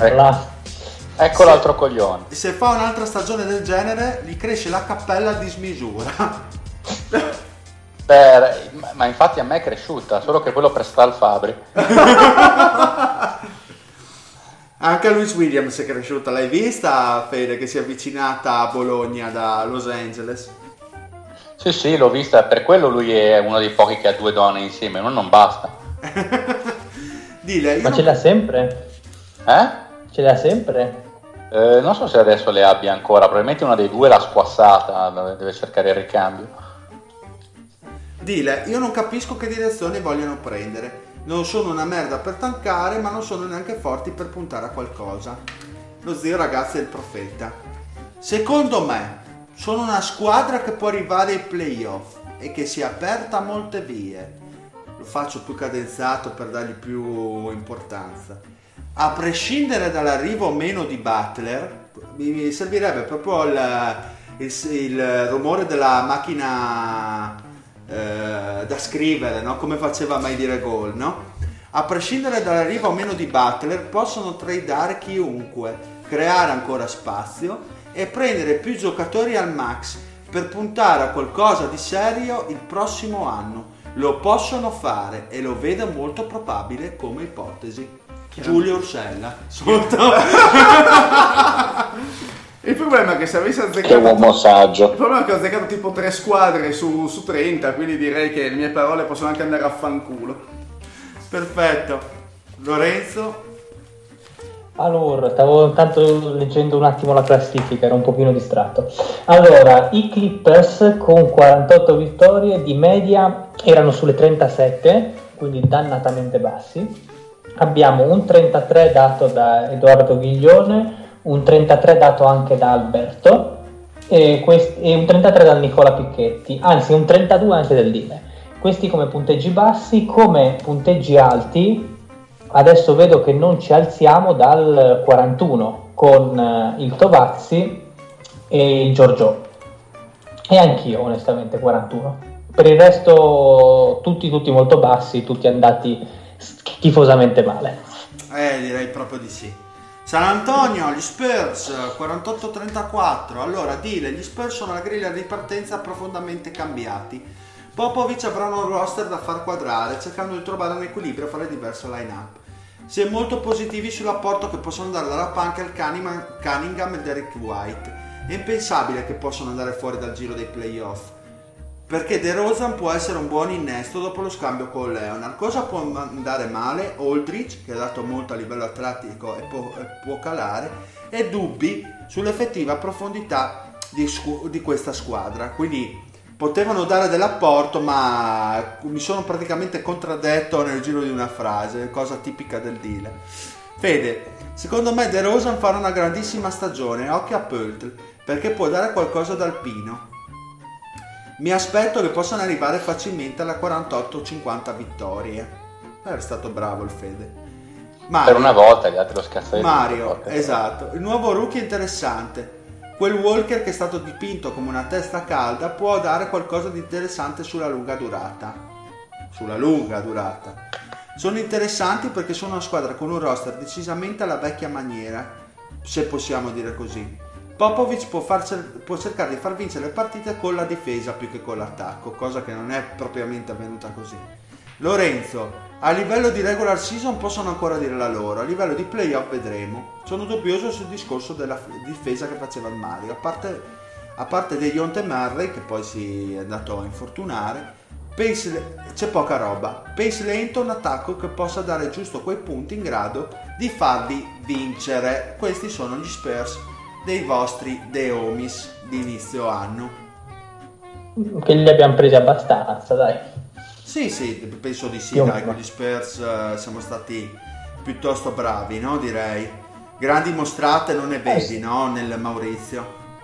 Non ne vedo, però comunque in generale gli ascoltatori sono andati abbastanza bassi, perché la media è 44, adesso non per eh, farci pompini a vicenda, semi-cheat, noi siamo stati quelli un pochino più alti, quelli che li hanno presi se no ci sono dei 40 dati dal Tozzi, dei 40 dati dall'Andrea Manni, mio amico, e basta, 42 con Edoardo Viglione, eccetera. Ok, sì, Dile, Oklahoma conferma Georgia, riparte da una stagione sfortunata. Interessante, dice il Dile, il fatto che George abbia confermato la sua presenza in uno small market piuttosto di scegliere un big market. È durato tanto. esatto, questa sua scelta. E tra l'altro, non so se l'avevamo detto, il 7 luglio aveva, il sindaco di Oklahoma City aveva proclamato il Paul George Day. è, stato giorno, è stato il giorno prima che Paul George se ne andasse ai Clippers. È diventato il giorno della tristezza. E dopo è diventato il Memorial Day Massacre. Il fatto che sia andato via Carmelo Anthony è un plus non indifferente. L'innesto di Schroeder come stesso, sesto uomo può essere interessante. Nonostante questo, purtroppo la squadra è molto corta. Jeremy Grant è quello che si salva fra i diversi giocatori, che a parte gli starter sono dei decimi undicesimi uomini. Per arrivare ai playoff non ci sono problemi, ma il successo della, dei playoff passa necessariamente dall'affiatamento fra Westbrook e George. Un affiatamento che poi ha portato George ad andare via Lorenzo, io mi fermo alla 49 vittorie. Qua è stato proprio categorico. categorico. Presti ha fatto un buon lavoro, nonostante il capo intasato. Attenzione a dire queste cose, eh, Lorenzo. Che Presti è bravo, eh. C'è gente che ha pagato caro questa Ha pagato con la vita. Ha pagato con la vita. Fede, sono quarti in questa conference dell'Ovest, tanto competitiva. Avrebbero bisogno di una squadra sana e al meglio per riuscire a sfondare la classifica. I problemi dell'anno scorso non li vedo. Olt e secondo me possono anche raggiungere, le, eh, possono anche andare oltre le 48 vittorie. George può fare il primo violino, ma faranno tantissima fatica. Zio, vedremo se questi giovani eh, in panchina possono, tira- eh, possono tirar fuori possono tirare le cuoie. Diallo mi aspetta che possa giocare qualche minuto in più. Dile magari possono tirar fuori qualcosa dal Ferguson. Chissà chissà chissà chi può dire un cane però, oltre misura. Però dai almeno qualcosa hanno tirato fuori dai, dai, probabilmente un bidone della spazio bene Cosa è successo? è il Ferguson. Abbiamo sentito un rumore di spazza fuori ed era il Ferguson che è stato che lanciato nel bidone. Beh, anche che sì, siamo stati bravi Lorenzo, no? Penso. Eh, un secondo, sì, Oklahoma City come media era sui 49.9, quindi boh, alla grandissima abbiamo dei 51 date, dati dall'Andrea Testa, ma non ci alziamo di più per quanto riguarda i punti. Anzi, no, scusate, un 55 di tale Enrico Neri. E come punteggi più bassi invece non scendiamo sotto il 47 dati dallo Stefano Grossi. Perfetto, Utah Jazz 50, Fede, bisogna essere sicuramente positivi su questi Utah. Grandissime speranze, terza squadra ovest. Poi non so che cazzo volevi dire ancora di più, probabilmente, vincitore del titolo. Cosa, cosa ho detto ancora di più? No, hai detto positivi, grandissime speranze, terza squadra ovest. Mancava solo. E poi basta.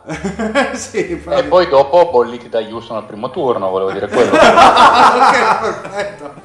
Hanno preso Grayson Allen, tiratore che può essere utile a questi jazz. Perfetto. Un cecchino. Un cecchino. Bollito subito. esatto. Don- poi gliele tirate, cioè con questi Utah gliele tirate proprio tutte. Donovan Mitchell ha sorpreso tutti quanti, presentandosi come Wade prima maniera. Un complimento grandissimo. Exum può essere una delle guardie più forti della Lega a livello difensivo, così come. Gobert. Un apporto incommensurabile. Eh. Leo ha vinto l'MVP difensivo, però almeno, ragazzi. Ho capito, ma sembrava, sembrava il Messia. Mario, eh sono, sono, una squadra in crescita con grandissimo talento, con la, scop- con la scoperta dell'uomo che doveva fare poco chiasso. Zio, io li vedo in calo, 46 vittorie, per me l'Ovest si è migliorato molto. Una squadra con tantissimi se più che, con, più che con conferme. Quello che mi spaventa non è tanto il roster di titolari, ma poca profondità, soprattutto per i lunghi. Dile. Una cosa che mi lascia perplesso è l'attacco, forse quello che gli manca. Se cala Mitchell o se perde 10 partite, questi sono veramente fregati. Mario, ciò che perdono in attacco possono sempre compensarlo con l'apporto della difesa, che è assolutamente elitaria. Zio, avendo dato 50 vittorie ai Lakers, non posso dare tantissime vittorie ai Jazz, quindi era meglio fare il ragionamento al contrario. Esatto. Zio. Qua proprio hai detto una puttanata, perdonami. No, no, ti perdono, ti perdono, è proprio una gran stronzata. allora, Lorenzo, vuoi dare qualche dato allora, ai nostri ascoltatori? I Jets, tra l'altro mi ricordo che abbiamo avuto anche una, uh, un dibattito sul discorso Mitchell, non Mitchell, chi attaccava, chi portava punti se Mitchell si infortunava, eccetera, eccetera. Eh, la media dei Jets è 48, con dei picchi minimi di 46 dati da, dallo zio, tra l'altro, eh, come abbiamo già detto quello che doveva dare esatto. 50 vittorie ai Lakers non aveva potuto farne a meno, ecco. Esatto. E, e, dei massimi dati da me e dal Patrick con 52. Ok, siamo quasi arrivati al finale perché eh, siamo con le Aspetta, best di, four. Dile se è, ti mando la classifica, è aggiornatissima, ficcantissima, così la leggi, la leggi oh, te se vuoi. Ok, perfetto. Andiamo con gli Houston del Fede. 53 eh. Houston ha preso cazzi da tutte le parti quest'estate. Riconosci la dialettica? mi, mi, mi sovviene qualcosa. Ha perso Arizza, Mbamute, ma noi lo vogliamo ricordare sempre come Mamma Mute ovviamente, andando a prendere Carmelo Anthony. Carmelo a parole sembra essere più convinto del suo ruolo di sesto uomo.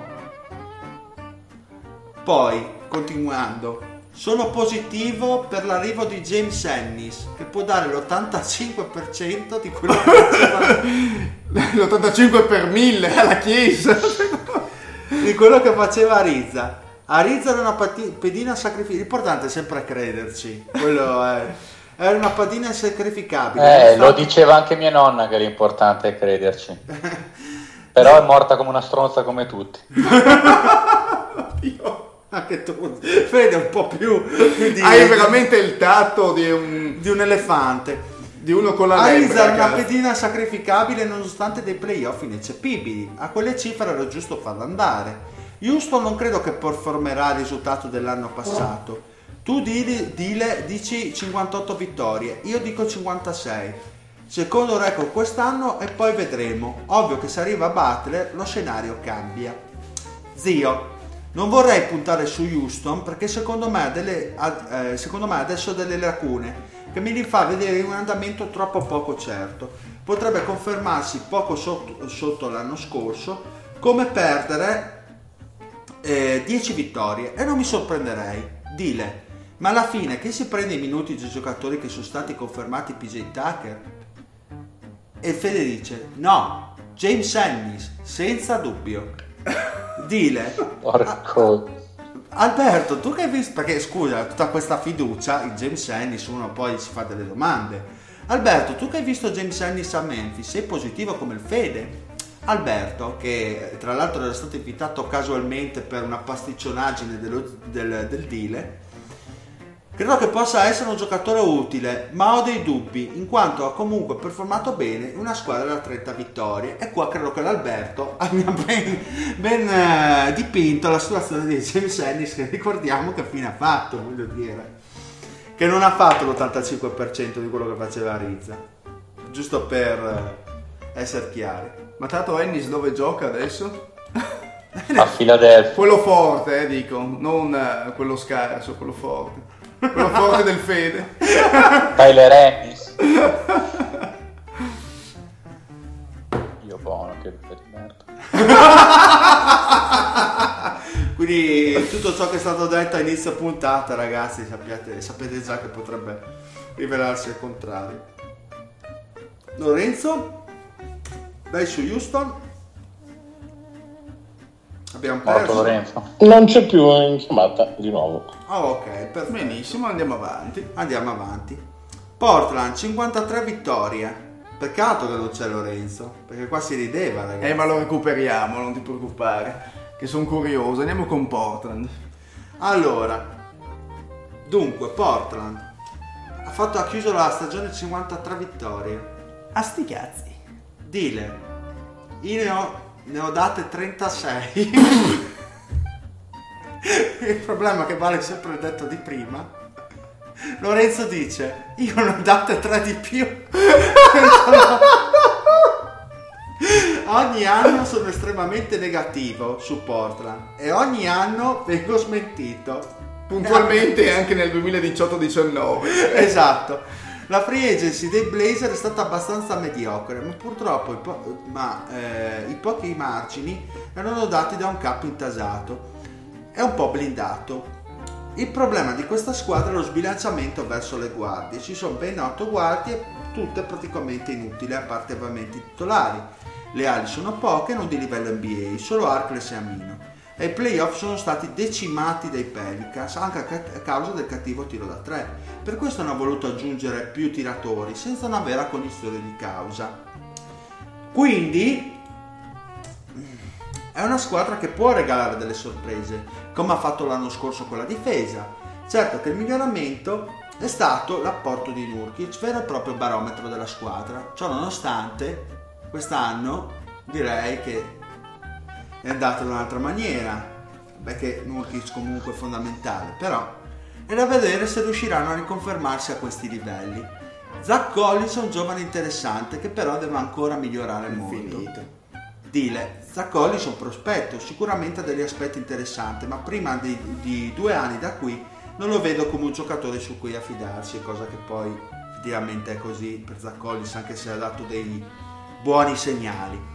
Mario, molte persone li danno per morti all'inizio stagione. Questo potrebbe essere l'anno in cui implodono. Sopra il 50% però li vedo, il talento c'è, anche se con grandissimi buchi.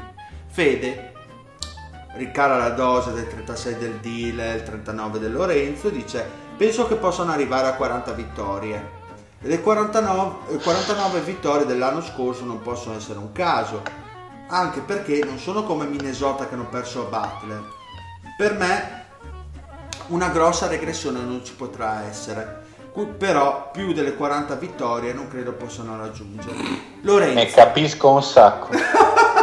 Lorenzo finisce dicendo affonderanno come il Titanic.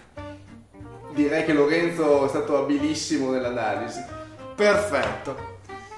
Peccato non c'era il Lidia Lorenzo che è scappato via secondo me appunto perché sapeva dei, dei, dei Trailblazers. Dici per evitare la figuraccia? Ragazzi siamo arrivati quasi alla conclusione di questo bellissimo Maurizio Mosca, avete capito che è stato un disastro sotto tutti i punti di vista. Andiamo con i Nuggets 54. Mario, io ne ho messo 49 di vittorie. L'Ovest sarà ancora più competitivo, ma la stessa division si dimostra molto, eh, molto complessa, ma questi Denver sono molto attrezzati. Millsap inizia sin da subito e i loro giocatori più importanti erano in più, talento offensivo strabordante. Il problema è la difesa. È arrivato il tuo momento, zio.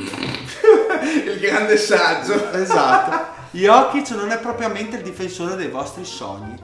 Zio, ma secondo me siete troppo negativi con la difesa di Jokic. Propriamente non è un rim protector elitario, ma ha un buonissimo senso della posizione. Fa comunque una, una rubata e mezza a partita. È capace di leggere i movimenti dell'attacco avversario. Mario, non sono d'accordo. Secondo me è un pessimo difensore. In fede, quei piedi purtroppo eh, i piedi. Eh, minchia, ho fatto la figura di Peppe Fetish. Zio, ma io non sono d'accordo. Jokic sicuramente diventerà un difen- buon difensore. È un giocatore ancora più importante per Denver. Dile, io sono della parrocchia del Mario, ma bisogna anche dire che squadre come Portal sono migliorate da un anno all'altro. Riconoscete sempre l'uomo che riesce a salvarsi il culo in corner. Eh sì, il democristiano e grazie al esatto. cazzo. Sì, non dici che bei piedi a Jokic. Eh, l'ha detto, no, i, i piedi Scusate, di Jokic erano nel senso Scusa, negativo. Dile. Dimmi. Ma in retrospettiva quanto fa ridere parlare di, di, del, di, parrocchia del Mario, considerato la sua inclinazione? Ehi, allora, eh, beh, invece... non capisco eh, maestro delle parrocchie. Anche de- tu faccia riferimento. Mi hai censurato peggio cioè che Berlusconi con, con, eh, con Luttazzi e Enzo Biagi, cazzo. Anche Denver da 25esimi possono arrivare a uno step superiore a livello di defensive rating. Fede, il punto della, della difesa è importante, l'attacco però passa da un miglioramento di Murray e alla fine Jamal Murray comunque migliorato è e anche Jokic incredibilmente a livello difensivo ha sbugiardato tutti. Tranne lo zio. Tranne lo zio che invece si credeva purtroppo quei piedi. Puntini puntini puntini. Questa è, è da leccare ma non, sono un po' scomodi siamo troppa stati, roba. siamo stati rapidissimi eh, Golden State Warriors 57 vittorie fede. Sui, sui Warriors non ci sono molte cose da dire a livello tecnico. Sono gli stessi dell'anno scorso. Secondo me rischio corso con Houston deve averli fatto spaventare. Ti devi spaventare! Ed è lecito pensare che possano giocare per raggiungere il fattore campo. Quindi mi aspetto dei Warriors a 61 vittorie quest'anno, studiando il loro avversario probabile, ovvero chi poteva essere? Houston Rockets? No, parlava di gente all'est, quindi della, ah, okay. degli avversari più papabili per le finals. Non erano i Bucks. Beh, immagino i Boston Celtics. Esatto, i loro avversari probabili sono i Boston Celtics. Mario, risultato raggiunge- raggiungibile ampiamente in ciabatte. Lorenzo, l'acquisizione di Kanji secondo me è abbastanza sottovalutata. Basta che metta il piede in campo per dare, per dare veramente qualcosa in più a questa squadra lo possono utilizzare per 10-15 minuti anche come spot up shooter e potrebbe bastargli per avere un vantaggio non da poco. Fede, se gioca Cousins, bene, se non gioca abbastanza indifferente. Hanno un bel che ha dimostrato di poter crescere, così come l'Uni. Anche la perdita di McGee non è per niente un problema. Anzi, potrebbero guadagnarci. Dile, secondo voi, al netto che vinceranno un terzo titolo? Al netto. Al netto non vedete questi Golden State alla fine di un ciclo? Secondo me Durant può uscire dal contratto e andare in un'altra squadra per trovare altri stimoli. Secondo me sono abbastanza vicini a un cambiamento radicale per la prossima free agency. Lo zio mi zittisce dicendo non lo so, lo vedo poco probabile. Perfetto! le ultime parole famose. Perfetto, e sappiamo che fine hanno fatto i Warriors quest'anno. Tutto molto bello, tutto molto bello. Mi dispiace che Lorenzo sia probabilmente crollato, il Fede è crollato, sono crollati tutti, perché andiamo nel momento che aspettano tutti quanti, ovvero la classifica. La classifica finale. Ah. Io non la farei. Sei sicuro?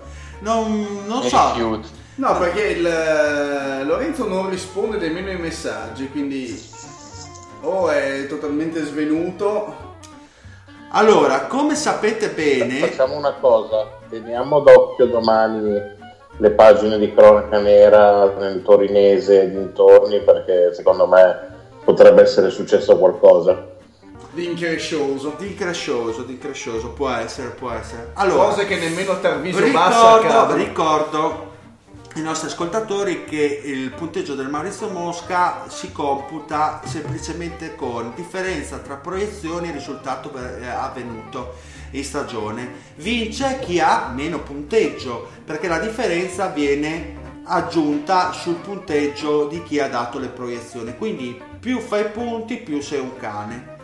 Quindi la posizione, poi eh, i partecipanti qua vedo sono stati un bel po', si va sopra la ventina, ma io fa- vado un po' così a sprazzi. Dico Hai che è detto- stato hai detto- l'ultimo. Hai detto anche che sono condizionati dai playoff? eh, o- Beh, non so se lo- infatti volevo chiedere a Lorenzo se erano condizionati dei playoff o meno, se aveva fatto il computo tramite quello, però vabbè. Tanto do quello che mi ha fornito Lorenzo. Beh, a vedere il vincitore Sì. penso proprio di sì. Sì, secondo me sì, sono già computati coi playoff. Ok, perfetto. Allora, sai già il vincitore, zio? No, no, ma vai per ordine. Ok. Il peggiore dei peggiori. Nicola Picchietti, complimenti Nicola. Complimenti, 225 punti. Grande Pat. Picchietti 225 eh, punti complessivi. Ultimo in classifiche. Ultimo, ma ricordati, non, non l'ultimo ultimo nella vita. Ma sul Picchietti non lo so però. non lo so anch'io. Ma io anche sul Patrick, non lo so. 220 il Tozzi, penultimo, complimenti, complimenti. Sempre, però tanto lui ha già vinto. Che cazzo ha vinto il Tozzi? Ha vinto qualcosa quest'anno. Cazzo ha vinto? No, ah sì, il Get You Know. I get you know, esatto. Poi, ultimo Stavo dei urlando da un'ora a microfono spento ma nessuno mi sentiva e vi ho detto no! Lorenzo, sei scappato da Portland? No, no, non sono scappato, ma è successa una cosa stranissima. Praticamente ti ho mandato la foto del- della classifica e mi è saltato tutto. Eh, perché scotta la classifica, scotta. Coincidenze? Non so, non so che dirti. Secondo me manomissione volontaria. Domanda di servizio, disclaimer, o cosa aveva detto il, il Mario? Eh, notice. Ehm, Lorenzo, il punteggio che mi hai dato eh, ha all'interno anche le proiezioni dei playoff? No, è solo regular. Ma come no? Come no? I playoff non sapevo come metterli. Sto scherzando. E chi lo regge adesso anche quest'altro? È solo regular season questa, se volete mettiamo anche i playoff. Ma se riesci a farlo in volata, Eh, devo andarla a recuperare, vediamo. No, ma no, ma tanto è- vabbè. Non penso serva. no, penso che possa essere solo una seconda sottolineatura. Vabbè, tanto tu fallo me- mentre che dico le posizioni. Come si chiamava il sito? Eh, adesso, no, adesso ti dico, aspetta un secondo che dovrei averlo negli appunti, vista la mia memoria annullata nella So, vita. chiedi a tuo figlio. Esatto, basketball.sports.ws. Ok. Poi Poi ti saprei dire che tanto siamo molto corti, eh, ragazzi. Allora, Eh, non siamo mica il Fabri noi. eh, esatto. Quindi possiamo permetterci questa ultima puntata anche di tontonare, come mi piace dire a me. Allora, l'ultimo vo- dei Deomis. volendo o nolendo. Allora, eh. l'ultimo degli ultimi dei Deomis quest'anno non è, stato, non è il Patrick eh, dell'anno scorso, è il Dile, è il Dile che ha fatto un bel macello e ha 216 punti. 216 punti. Aspetta che io riprendo delusione. anche il foglio dello scorso anno che è ancora qui appeso al mio frigo. Eccolo qua. Ah. Eh, Dile, avevi fatto una- un ottimo quarto posto, eh, lo scorso anno. Eh sì, Dile quest'anno si era impegnato molto per riscattarsi dal suo quarto posto e alla fine ha fatto peggio del- dell'anno passato. Poi nomi un po' così a sprazzi, abbiamo l'Alberto 214, ciao Alberto, sei andato veramente di merda. Poi abbiamo il, eh, l'Andrea M 210 punti, Tovassi, ciao Tovassi 209 mi ne approfitto anche per salutare i nostri ascoltatori. Ma certo. 209 il Tovassi, ciao Alberto, è andata male anche a te, siamo nell'immondizia. finisce, finisce il reparto schifezza, schifezza Catch the Monster Picture. L'uomo del braccio. L'uomo del braccio, ciao Giuseppe, mi dispiace per te ma il Maurizio Musca è andato male nel tuo primo tentativo perché hai fatto 206 punti, 200, nonostante tu vada diciamo a mettere come paradigma il PAT a elemosinare la sua conoscenza. non è bastata. Quindi andiamo tra quelli meno peggio che hanno fatto una schifezza ma un po' meno schifezza. il Marione che staziona sempre nelle parti sono, basse sono ritornato eh, scusatemi sono da telefono. Grazie per l'informazione di servizio. Come va lì sulla striscia di Gaza Lorenzo Marione 198, vogliamo ricordare il Marione cosa aveva fatto l'anno scorso? Neanche non lo trovo il Marione, dove cazzo sei Marione? Marione è scomparso dalla lista. Male. Ah no, no, è arrivato, è arrivato su, intorno alla metà, intorno alla, compresi i playoff era intorno alla metà. Dai, non, eh, un po' Aveva meno fatto questa... 194, no, un totale di 102 punti con i playoff. E in regular ha fatto 194. Ok, perfetto. 198 anche il Diff, ciao Diff, 198 il Giorgio, ciao Giorgio, spero di sentirti presto nel gruppo Telegram perché è sparito il nostro amico. Poi abbiamo un altro De Omis che quest'anno ha fatto particolarmente cagare, 198, Lorenzo. Bravo Lorenzo! Poi andiamo nella classifica. Dalla striscia di Gaza non ho nulla da dichiarare. Secondo me ti ha segnato Portland. Eh? Eh, quella ha avuto un bel peso. Ma eh, poi alla fine faccio una, una parentesi. Eh, Fede e il maroccano Gentile non sono all'interno di questa classifica perché non, non hanno compilato il, eh, il, foglio Excel a prova di, di legge 104. Probabilmente dovremmo fare un foglio Excel a parte. parte per loro. Non è so. quello il motivo. Io avevo già capito l'antifona e ho preferito non espormi al pubblico ludibrio. E mando avanti gli altri. Abbiamo della mediocrità l'Enrico Neri 192, ciao Enrico. Il Daniele 199, ciao.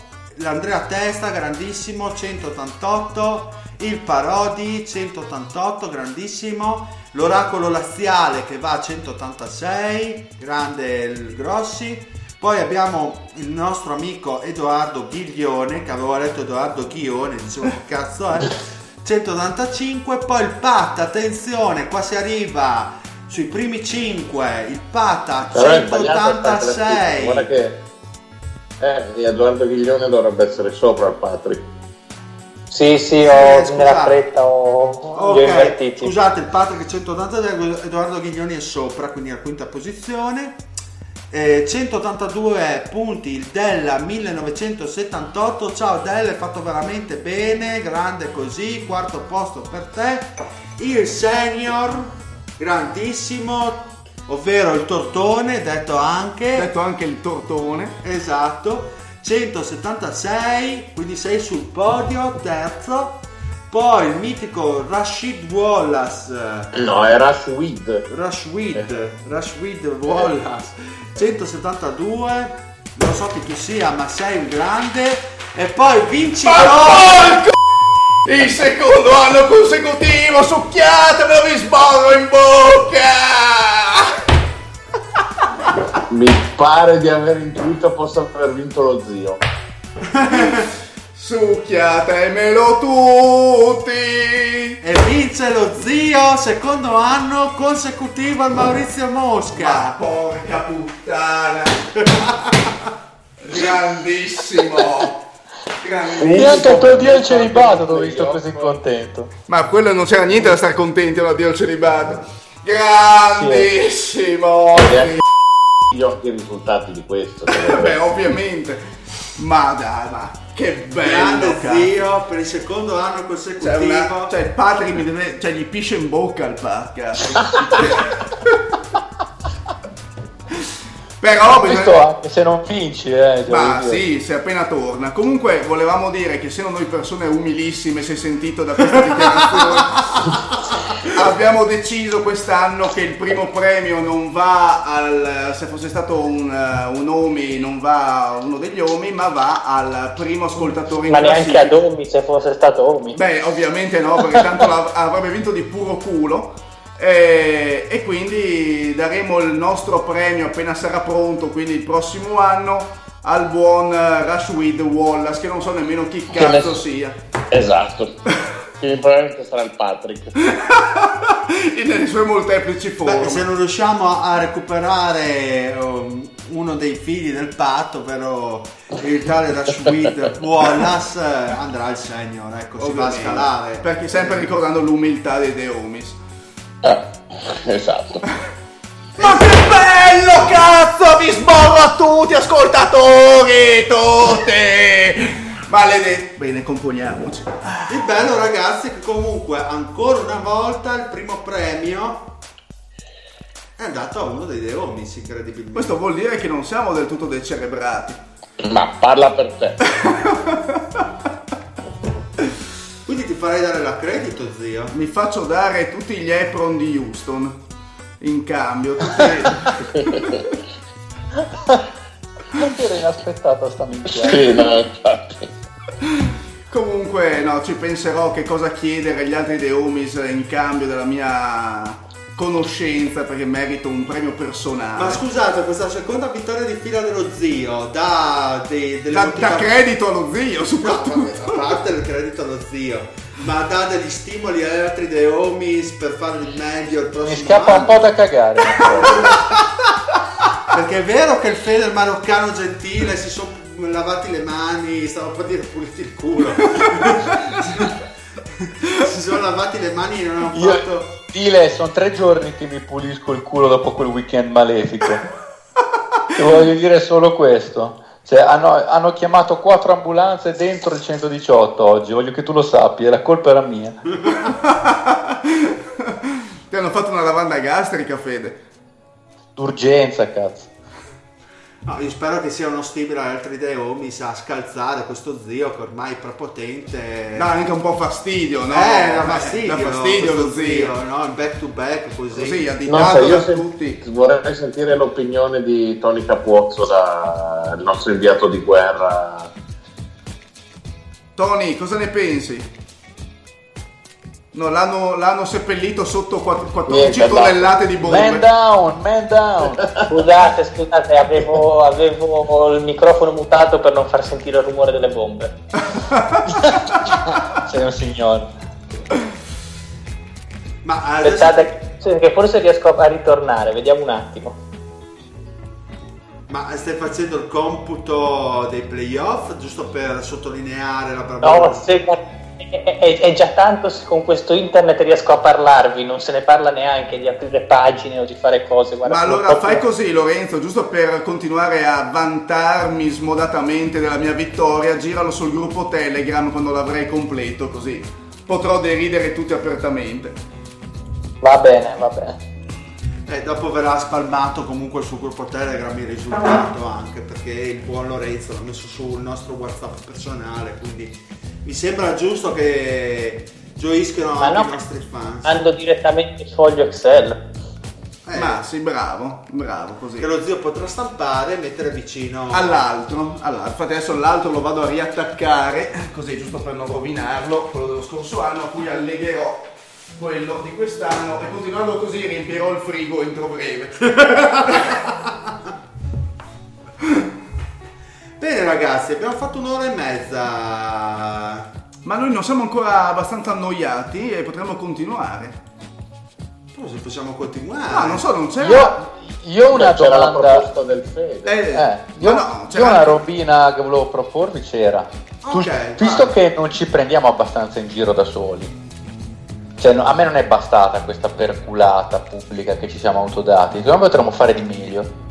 Okay. Ogni ultima puntata dell'anno, a partire da quest'anno, noi faremo una hot take, anzi due hot take a testa, mm-hmm. di cose che devono succedere entro i prossimi tre anni. Ovviamente tre non anni. cose... Sì.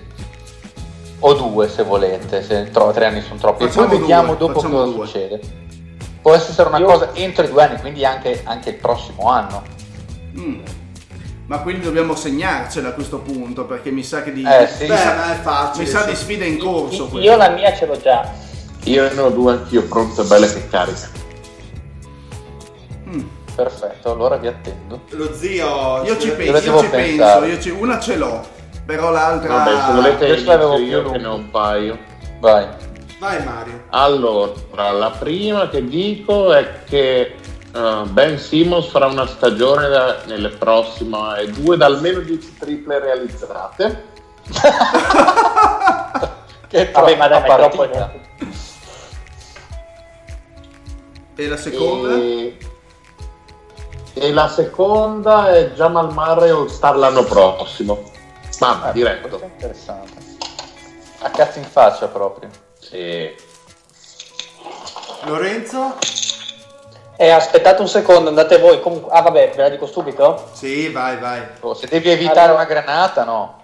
Eh, più o meno. Allora, la prima è che i Knicks vinceranno, faranno 50 vittorie tra tre anni. Vabbè, e, vabbè, Nel senso sommando 15, 15, 20 ragazzi, e dopo il 2021 fra tre anni. Ah, cazzo!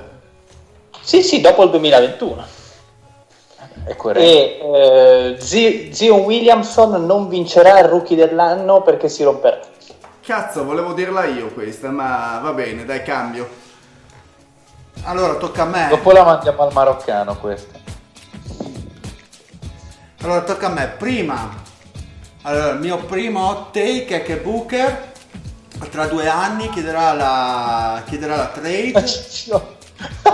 Porca troia. A Phoenix quindi non vincerà mai un cazzo a Phoenix, non arriverà neanche ai playoff e se ne andrà. E secondo hot takes, in effetti ci dovevo ancora un attimino pensare, ma posso dire una, anche una bagianata clamorosa perché tanto sono in linea con, uh, con le mie cazzate e i Suns dopo che se ne andrà Booker andrà nei playoff con Eiton All Star.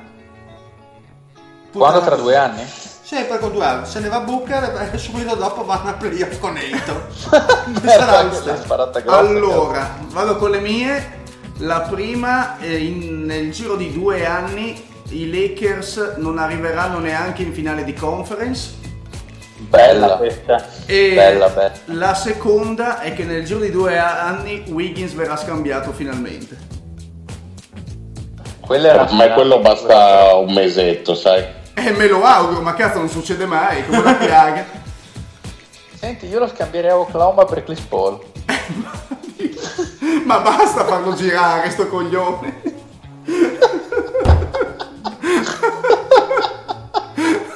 E gira come una trottola ormai Chris Paul, non lo vuole più nessuno. Vero, veramente.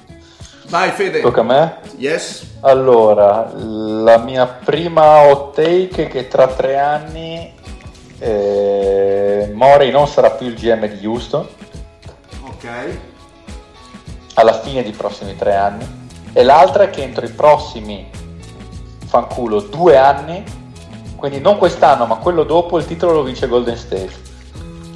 Mm. Io penso che era la mia terza, però volevo metterlo per l'anno prossimo, a sorpresa. Che nonostante tutto Golden State ci sta, ci sta. Ma la, la mette nel culo. Scusa, ma a questo punto facciamo anche due takes del prossimo anno, così te, Beh, dai, giusto, così ci perculiamo a stretto giro di posta effettivamente. Eh, esatto. io, io, uno ve l'ho già dato del ah, prossimo eh, anno. Tu, eh, anch'io. Quello di Murray del prossimo anno è quello di Il prossimo Zagreb. anno ti dico Brooklyn non fa i playoff. Eh cazzo. Questa è bella, eh. Allora io rilancio con Embiid MVP. Ok, perfetto. Belle, belle sparate. Uh, Utah terza ovest. Vabbè, facile, dai. Ma insomma. Boh, dai, allora ci penso a un'altra meno scontata. Ma di Utah prima ovest. E che cazzo? Vabbè, sì. mm. Beh, se dici Utah finale di conference è una bella outtake. Dai, Utah finale di conference. Eh, ci sta, ci sta. Eh, questa è un po' grossa, non credo succederà così facilmente, ma Aaron Gordon l'anno prossimo potrebbe essere tra i tradabili. La butto lì. Beh, ci può e stare. CG, eh, su Aaron Gordon. No, ci può stare, ci può stare comunque. Eh. Ma che non fanno altro che prendergli dei 3-4, dei twinner in mezzo, lui che dovrebbe fare il 4 puro per liberarsi, gli hanno preso la qualunque, a una certa si romperà il cazzo. Ho visto la foto di Mario sulla, sul nostro gruppo mm, WhatsApp e merita veramente tantissimo. e vedrai il top.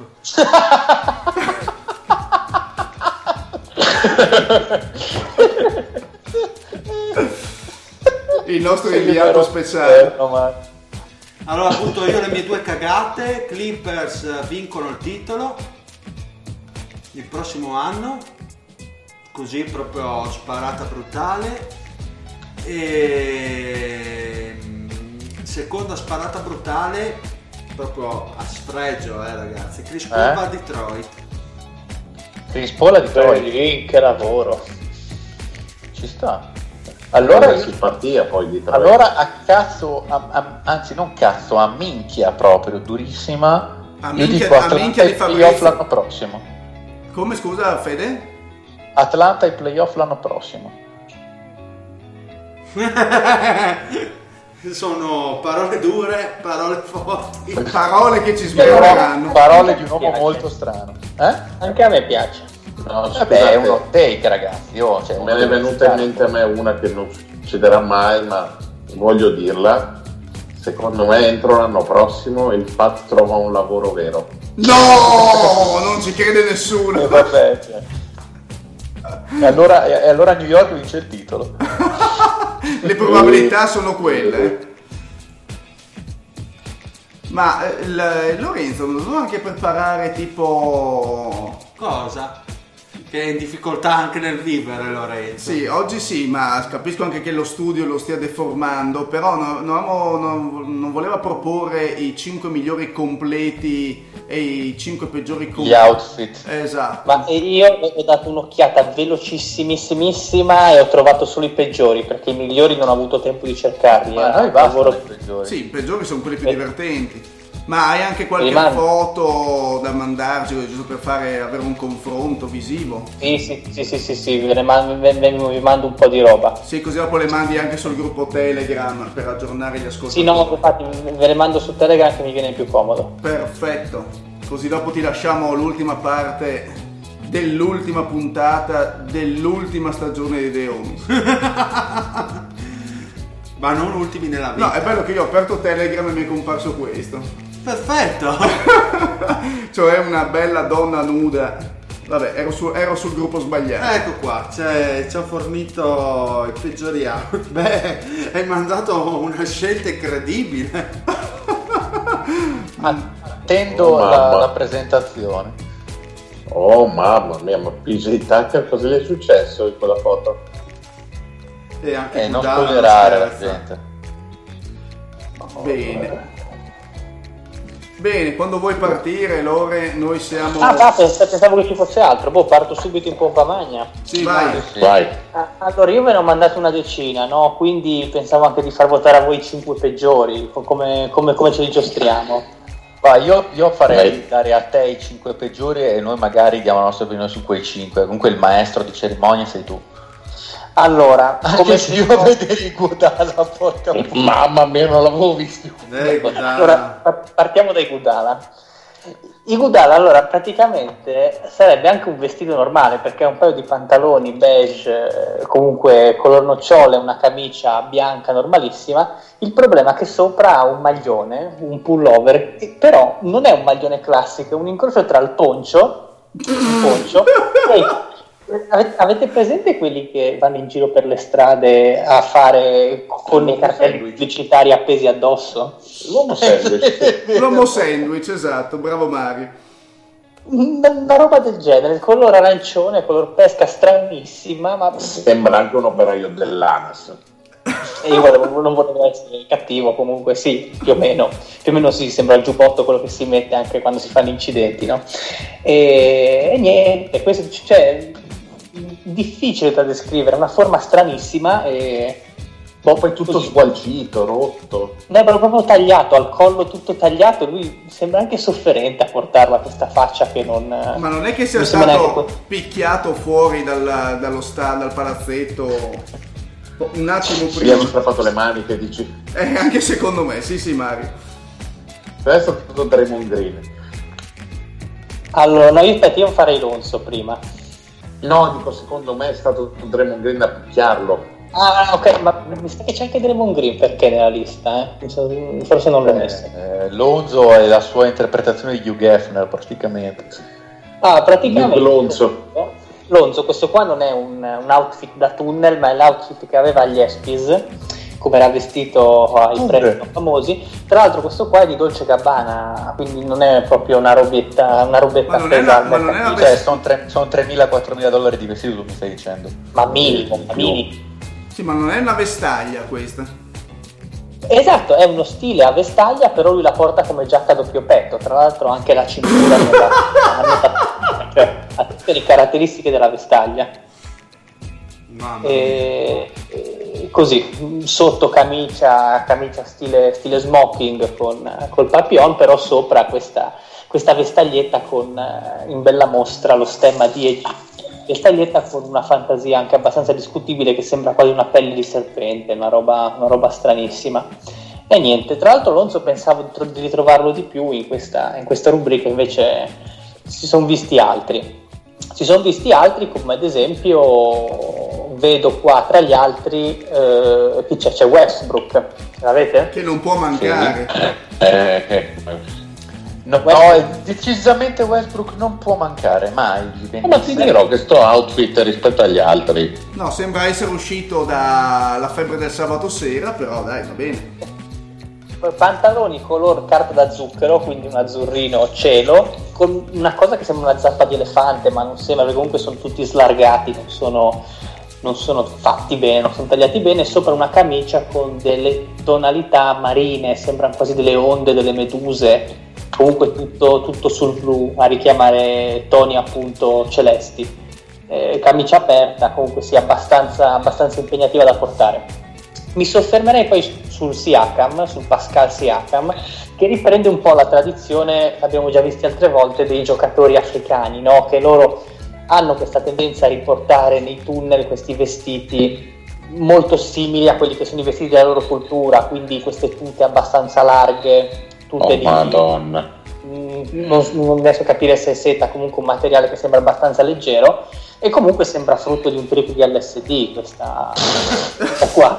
Cioè, ma scusami Lorenzo, il vestito può anche non dico starci perché nessuno potrebbe indossarlo, ma secondo me quello che più sconvolge è il coordinato no, con la borsa. No, no, sono le scarpe. Perché se avesse avuto le mie Birkenstock sarebbe, avrebbe avuto un senso, ma queste scarpacce pseudo eleganti con l'abito africano, secondo me non, non ci stanno è una, è una borsa a scacchi? È una borsa a scacchi. La, la borsa a scacchi è un discreto pugno anche quella. Comunque, mamma mia.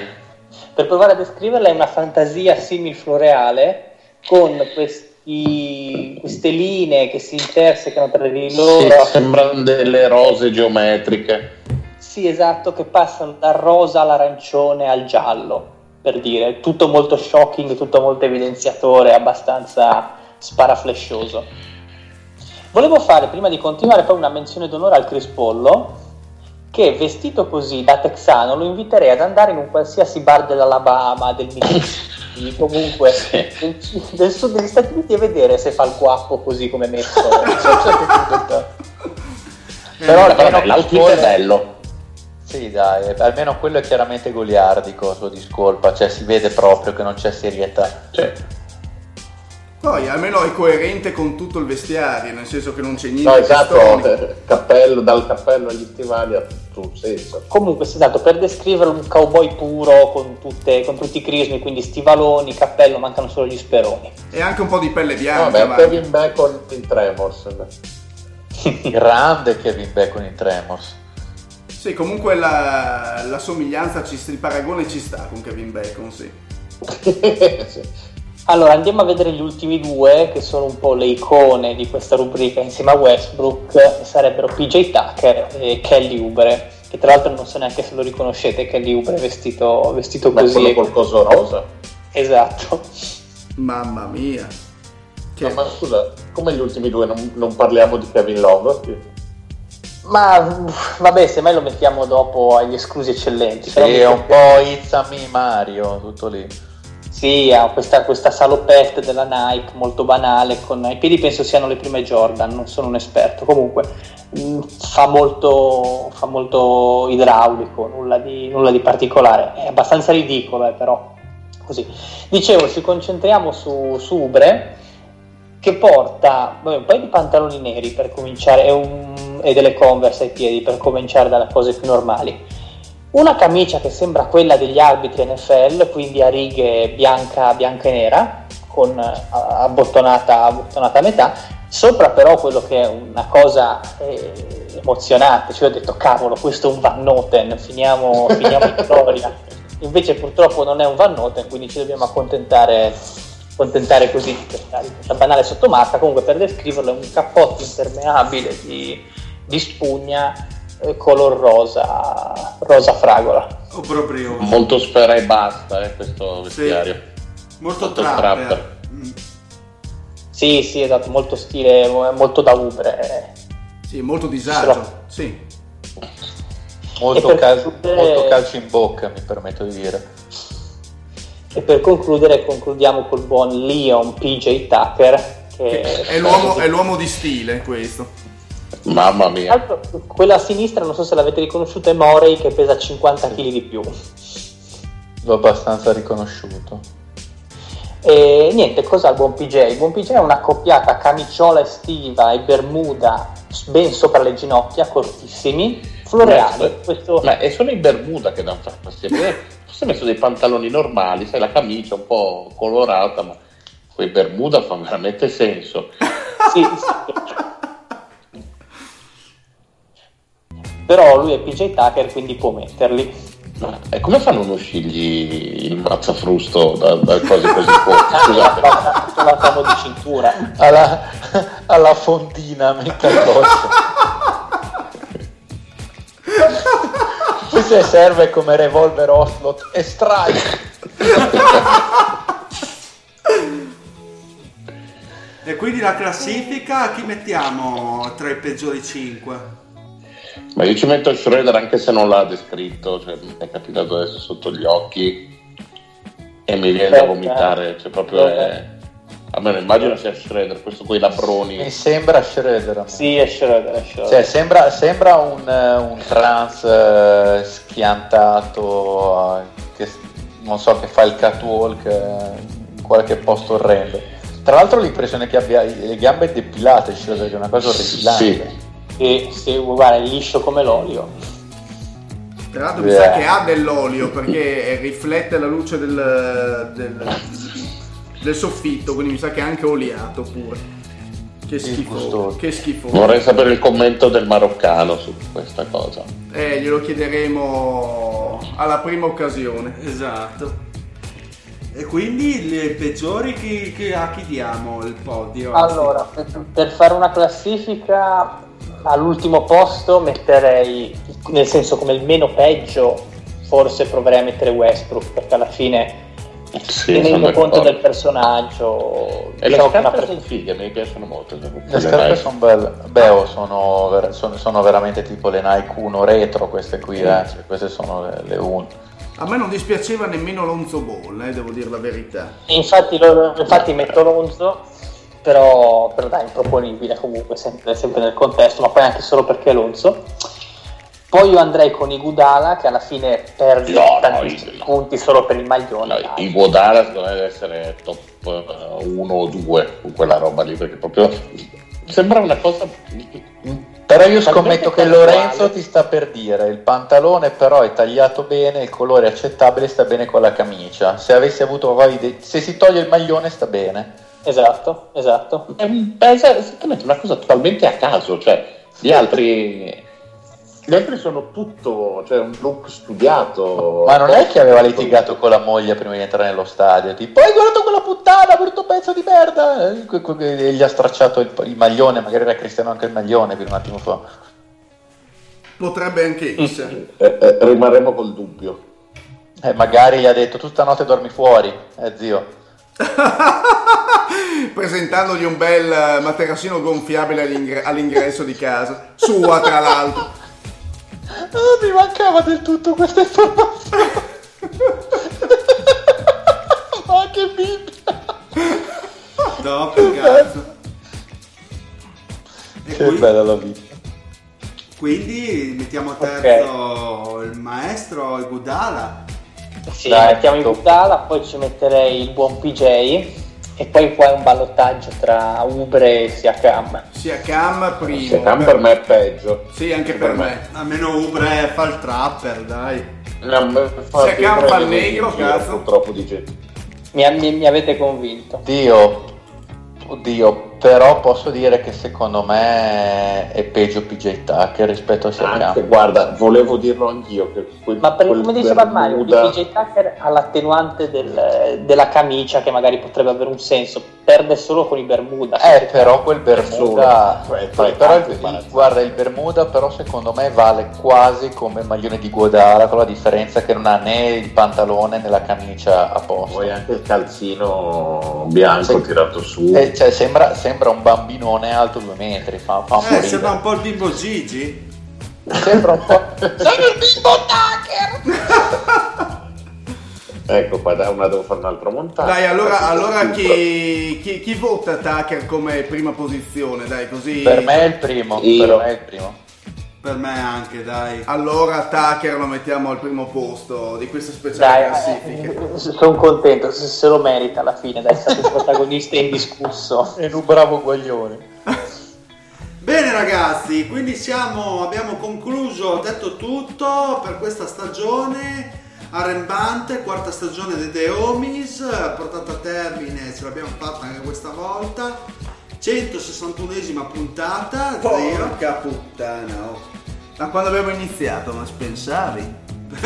no, non ci Io pensavo di arrivare alla quarta, tipo. E, invece e anche no. un po' ci speravo di arrivare alla quarta. E invece siamo ancora qua a raccontarci. Siamo qua a vincere i titoli del Maurizio Mosca. Così. Esatto, così a, a, a sfregio. A sfregio. E quindi ai nostri ascoltatori rinnovo l'arrivederci per settembre inoltrato, terza settimana. Che... E rinnovino l'abbonamento. Esatto, rinnovare l'abbonamento ai The Homies. Ai The Homies, questo è chiaro. Mi raccomando, cercate di rimpinguare il nostro conto su Spreaker.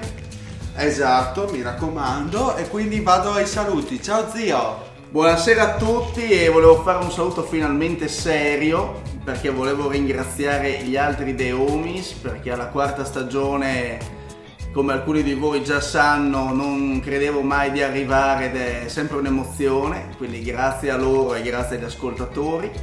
E poi grazie a quei coraggiosi che mi hanno portato in Slovenia per il mio addio al celibato, eh, perché lasciando stare i problemi di aerofagia e di eh, intestinali, avere a fianco persone, tra cui anche alcuni deomis, anzi mh, mm, tre deomi su, su, su, su, quattro persone insomma, che erano con me.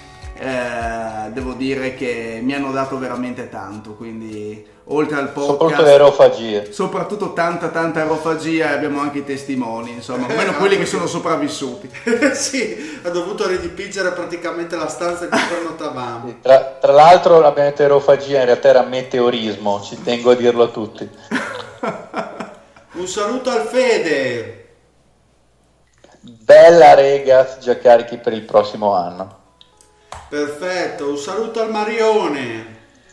Buonasera a tutti, soprattutto a quelli che si arrotolano il mazzafrusto nei Bermuda. e ultimo, ma non ultimo nella vita, ma ultimo nella connessione. Esatto, Lorenzo. Ciao Lorenzo.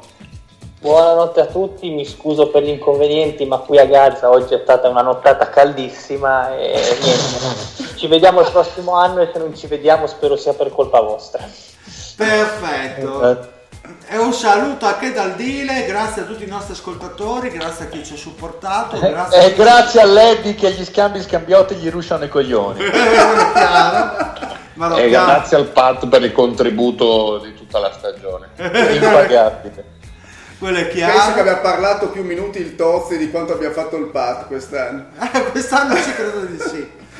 Quindi ringrazio tutti i nostri ascoltatori, chi ci ha supportato, sopportato, chi è andato a mettere le recensioni su iTunes, chi ha scritto qualcosa su Telegram, chi ci dà sempre del Chi ci ha querelato. Chi ci ha querelato. Ma la lista è lunga. Chi ha portato il fumo.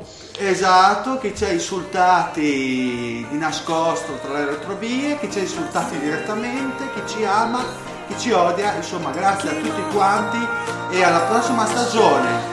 Bella! Oh yeah!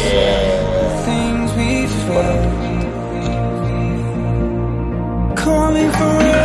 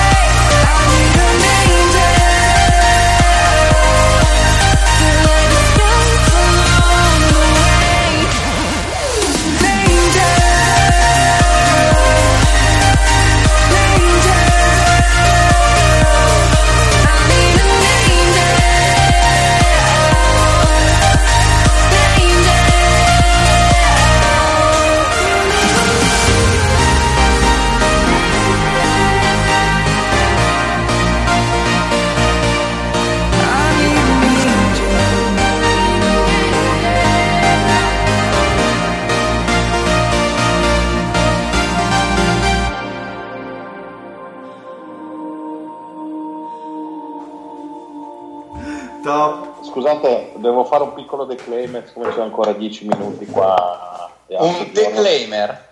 Declaimer, declaimer, disclaimer, disclaimer. Ah, pensavo, sorry, pensavo, sorry, pensavo un notice. Sorry for my English. And didn't notice. Didn't notice.